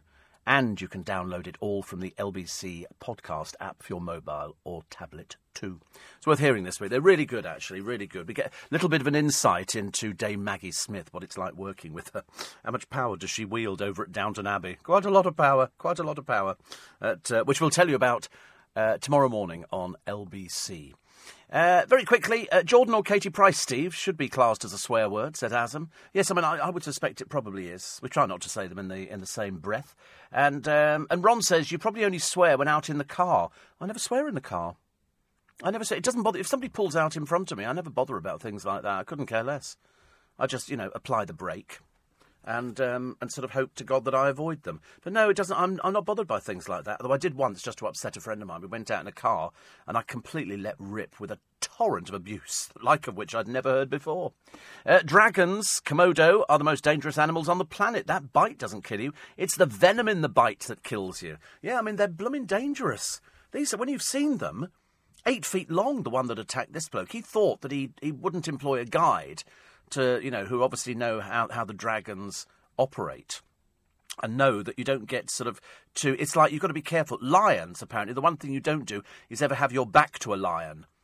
Lions and cubs will jump onto your back, and that's what they do. So you always have your back up against a fence or a wall. Uh, Not much help, I realise, if you're living in Billericay at the moment. But, you know, that's the kind of thing you worry about if you listen to this programme. So never turn your back on lions or ti- tigers, exactly the same. They'll go for the back. They're not going for the front thing. It puts them off a little bit. Uh, what we'll do, we take a short break. The other side of the news, we'll do the front pages of the papers. I have to tell you that because of the local elections, that's not on there. That will not be on till tomorrow morning. But if Theresa May is just waking up and tuning in to LBC, as I'm sure she is doing, uh, she'll be very pleased with the results so far. Counting is underway. Uh, voting took place for 34 councils in England, all 32 local authorities in Scotland, all 22 councils in Wales, and for eight mayors in England. So some of it will be counted later on. They come back and count some of them at about nine o'clock this morning. So the the, uh, the results uh, you've heard already. It looks like it's uh, it's good news for the Conservatives, it's bad news for Labour, and it's bad news for UKIP. Details very shortly. You're listening to a podcast from LBC. Latest news Labour holds Swansea. Labour holds Swansea. It's getting marked quite interesting, this one, isn't it? That's, uh, again, uh, they're, they're falling far short of the mark here. You would have thought, actually, that the whole of Wales would have gone uh, Labour, but they're losing lots. So, state of the parties Labour still 60. Excuse me, seats. Conservatives 366 seats. That's up 104. Uh, Lib Dems 89. The Greens 10. UKIP nothing. And uh, and the NOC and others 33. That's down 17. So it's it's a lot of losing for Labour and a lot of losing for UKIP. Well, they didn't have exactly very far to fall, UKIP, did they? But the Conservatives, as I say, she'll be she'll be very pleased. Uh, state of the parties in uh, in Welsh Wales: Labour 219 seats, Conservatives 71, Plaid Cymru 40, Lib Dems 29, UKIP still nothing, and NOC others 121. Poor old UKIP. I don't know what they're going to do after this. I mean, is, is there going to be any saving grace for them here? We'll have to wait and find out. They might have done well in Scotland. You never know, actually. I know, but you've got to be nice. I mean, come on, honestly. But this is this is the sort of the preamble. And if I tell you one thing, I bet you anything, out today will be Theresa May. They'll all be out there because they'll all be having to be campaigning as vigorously as possible. Eh, possible. Everybody. Everybody will be out there, I promise you. Nick Ferrari's with uh, breakfast this morning at 7 o'clock as local and mayoral election results continue to come in. Throughout the day on LBC, Nick will have up to date reaction and analysis from experts and from all the major parties. Plus, after receiving a call from a mum in crisis over the mental health of her son, Nick will revisit the story to see what else can be done to make a difference. It's all with Nick Ferrari at breakfast this morning from 7 right here on LBC. If you've just woken up, it's nice to have your uh, company. In the light of the story, we've been inundated with uh, texts about the, the drug mule, who they might be putting on a celebrity programme. That's apparently the message we send out if you run Channel 5 now. You know, the worst kind of, uh, you know, uh, media person you could possibly get is a convicted drug mule who now becomes a celebrity. And somebody says here, break the law, we'll make you a star. Somebody else says, drug mule on television. What message are we sending out to young people? Well, we're sending out the same message. The more, the more badly behaved you are, the more chance there is of putting you on television. Where do you think they get all the people from I'm a Celebrity anyway? They get them, the people who behave badly on other programmes, so they stand out. That's what they're looking for. They're looking for confrontation. Although a drug mule without any drugs is a bit of a pointless exercise. Would you not think so? But uh, she goes on, and people say, What do you do? Uh, oh, I'm a convicted drug mule. Fantastic. Fantastic.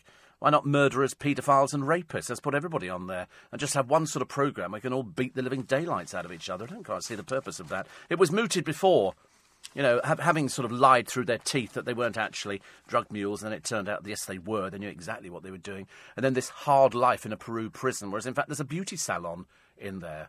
And uh, one of them was sort of running that. Just, you know, as I say, once, uh, once liars, always liars. Front pages of the papers the EU faces huge crisis if it can't force Britain to pay the exit bill. Uh, this is the Daily Express. Thank you, sir. Prince Philip retires after 70 years of loyal service, and so he's entitled to.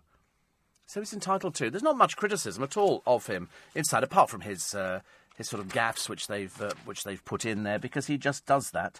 Uh, fascinating facts on him, things you didn't know. He was on active service in the Royal Navy throughout the Second World War. Uh, he was born at the Villa Mon Repos, the summer retreat of the Greek royal family on the island of Corfu. He's the youngest child and only son of Prince Andrew of Greece and Princess Alice of Battenberg. Uh, he lived for seven years in France as a boy, and he still speaks the language well. He learnt to fly all types of aircraft. In his distinguished career, he gained his RAF wings in 53, helicopter wings in 56, and his private pilot's license in 59. He uh, uses an LPG powered London taxi to get around London to attend engagements. And uh, he likes as well uh, his carriage driving. He loves it. He also likes painting, bird watching. We've got something in common there with uh, Matt Stadlen. Matt Stadlen. yes, more in that in the best of tomorrow.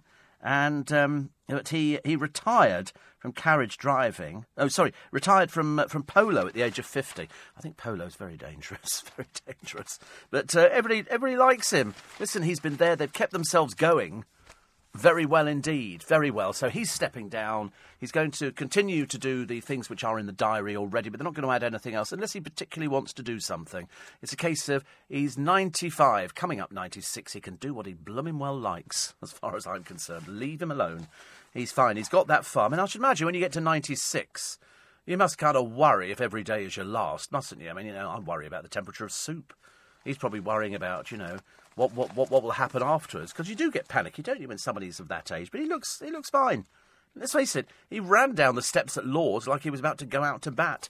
He's on the mail. You get a 12 page picture pull out there. The nation salutes you, sir. The Daily Star have run with him as well. Giggles as Duke retires. Uh, and the other story, which I was running with earlier on this morning, the fears for 62 more Premiership stars. Lennon is not alone. 10% of top players need help because obviously these people, because nobody tells them anything. And when I say nobody tells them anything, they're, they're, they're picked to play football, and that's about as far as it goes. So that's why a lot of footballers get themselves into trouble. They get into trouble with their fast cars. They think they're above the law. They go to nightclubs. They drink very expensive champagne because they're earning serious money. You know, 30,000, 50,000, 100,000 pounds a week and more. You know, top players can be 150, 200,000 pound a week. It's serious money out there. Serious money. And so, but nobody teaches them how to behave. So they behave badly and uh, that's when it gets them into trouble. Nobody tells them, and then occasionally they fall off the edge. And by that time, it's too late. Nobody's seen the signs. They've got nobody to talk to because they're supposed to be doing this all macho sport. So that's why you don't see gay footballers coming out till they've retired. Then they go, oh, by the way. You go, what? And they go, uh, I'm gay. And you go, no kidding. Unbelievable.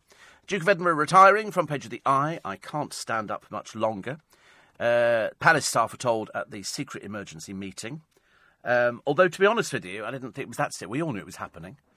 But we'd had the nod that uh, they, they were saying we're not announcing a death or anything like that.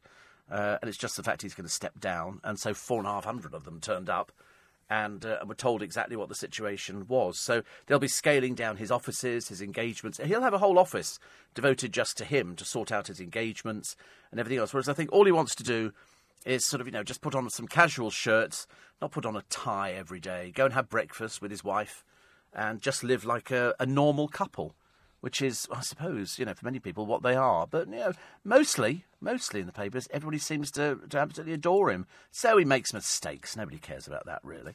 But he's done twenty-two thousand solo engagements and five thousand speeches.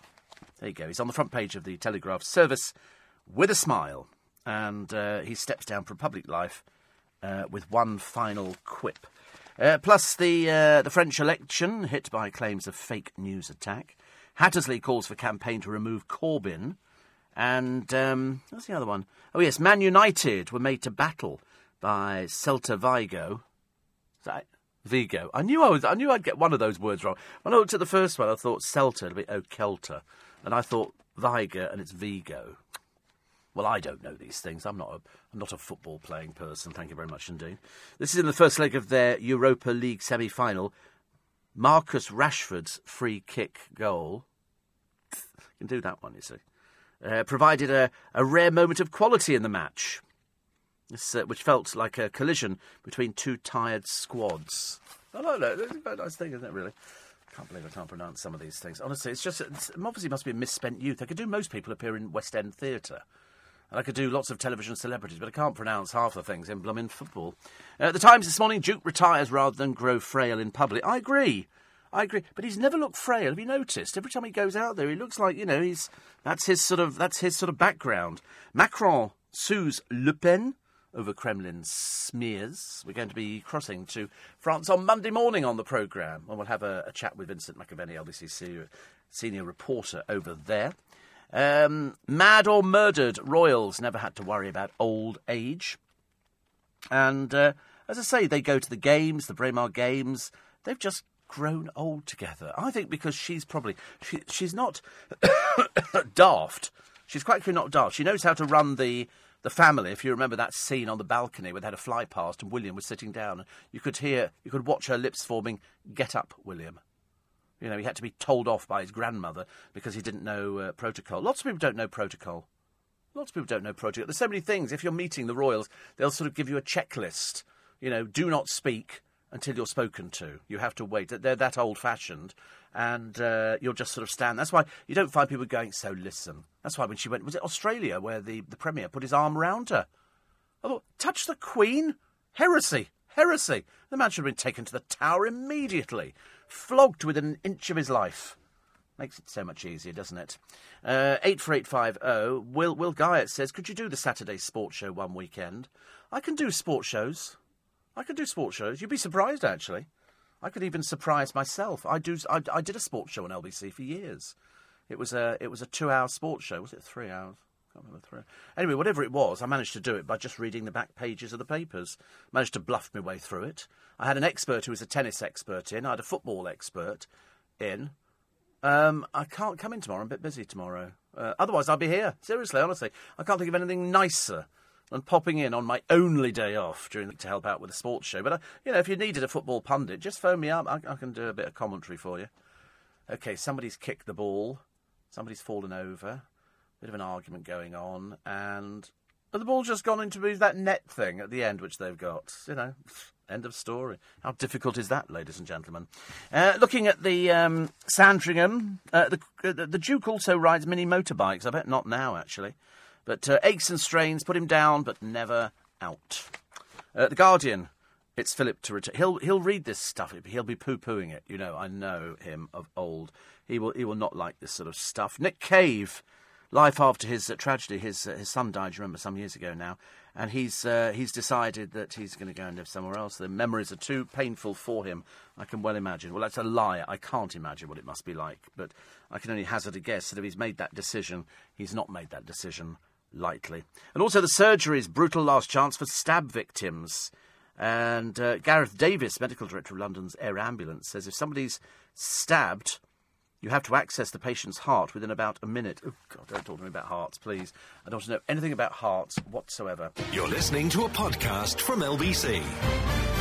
So, the latest election results UKIP have lost all of its 14 seats in Lincolnshire, and the Conservatives have taken control of the council. So we've been running that uh, all night on uh, LBC. There's more to come in later, but uh, they now won't go back for counting until about nine o'clock this morning.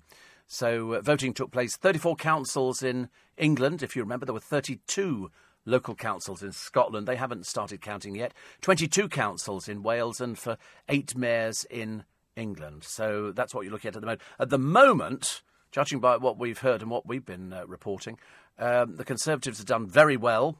Labour's not done very well. And UKIP have not done very well at all. In fact, UKIP are at zero uh, and it's remained zero throughout most of the night, actually. And the and the, the Lib Dems are sort of so-so, but there again, they've sort of wandered around all over the place, haven't they? Really. Uh, Tim Bowles has won the West of England's mayoral election.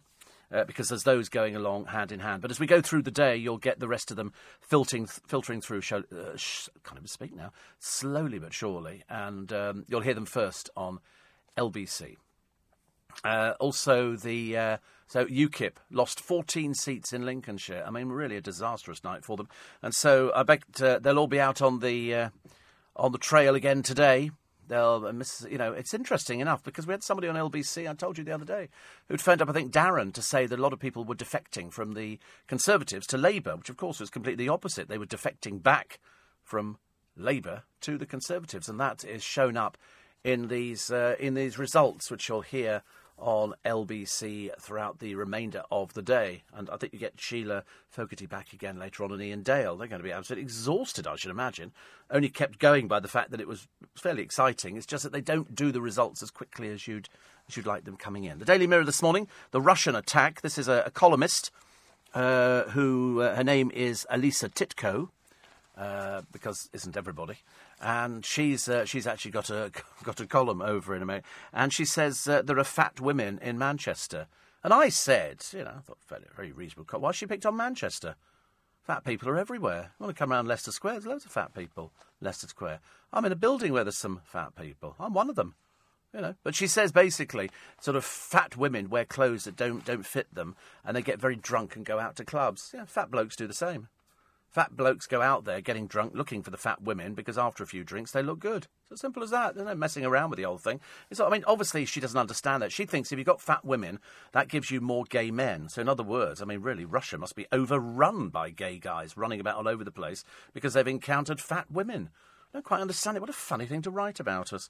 Mind you, she's not a fan about um, of, of, of gay men at all.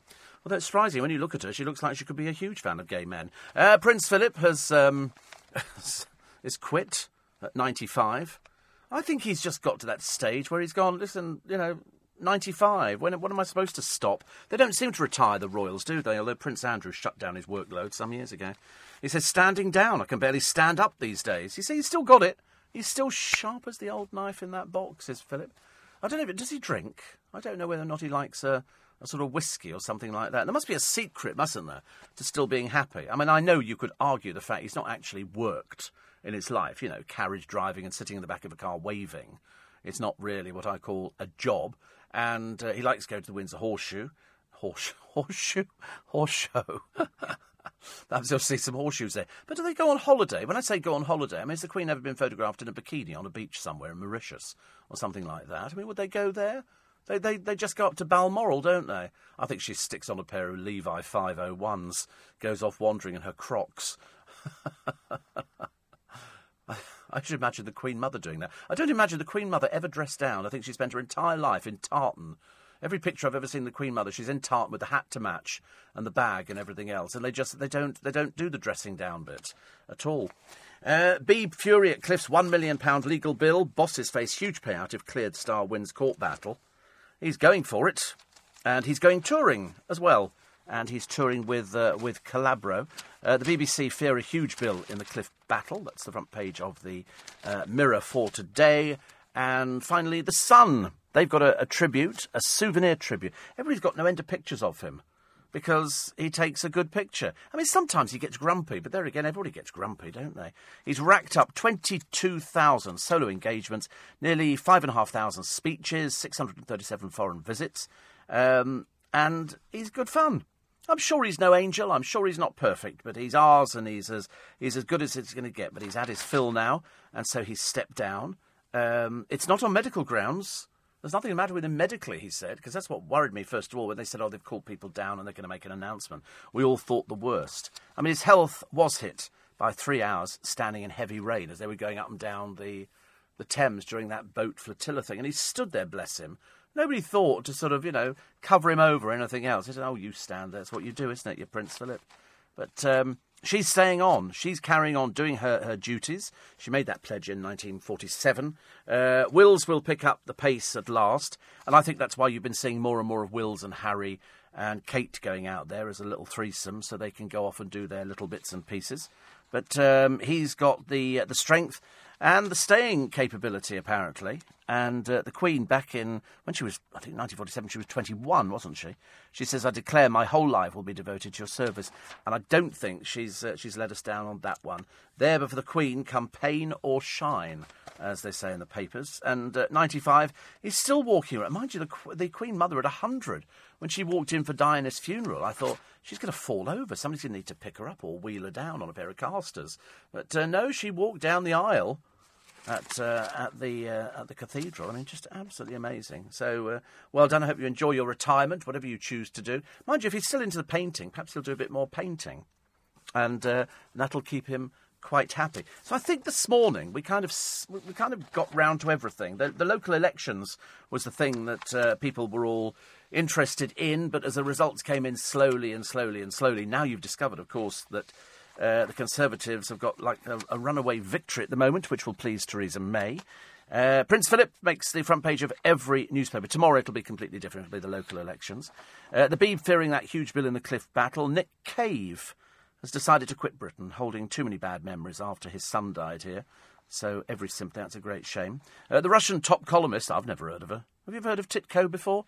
I've never heard of Titko. I mean, you know, you would think, you know, I've heard of, you know, different columnists over here, but never, never Titko. But there again, I don't read any Russian-inspired columnists.